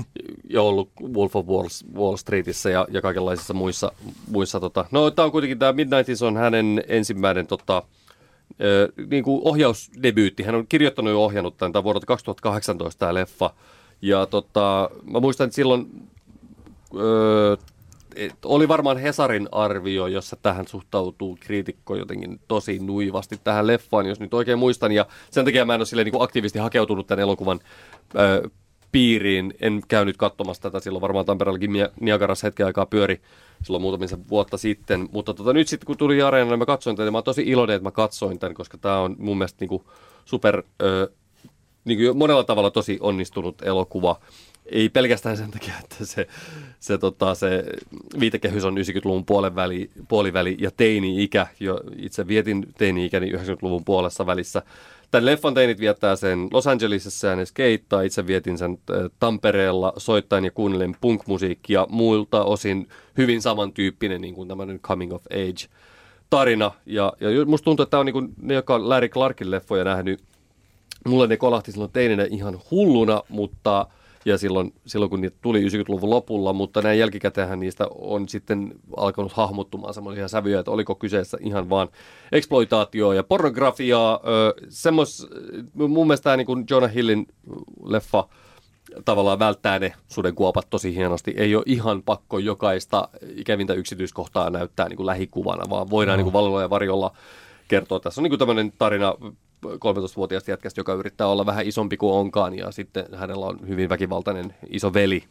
Ja, ja tota, semmoinen tavallaan niin kuin yksinhuoltaja perheessä kasvavat pojat ja heidän niin kuin elämän tuskaansa ja teiniään niin kuin vaikeuksia. Niin tota, mun mielestä niin kuin, olin tosi, mun mielestä aivan super hauska leffa ja, ja tietenkin isossa osassa mahtava 90-lukulainen musiikki. Paljon erilaisia räppi- ja punk-klassikoita siinä soi, ja, ja tota, mutta ei pelkästään ne niin kuin kaikista ilmeisimmät biisit, vaan että se on, siellä on ihan niin kuin se, joka tämän musan on tähän niin kuin valkannut, niin on ihan jopa nähnyt, välillä tuntuu, että on ihan nähty vaivaakin siinä, että minkälaisia biisejä valittu. Niin.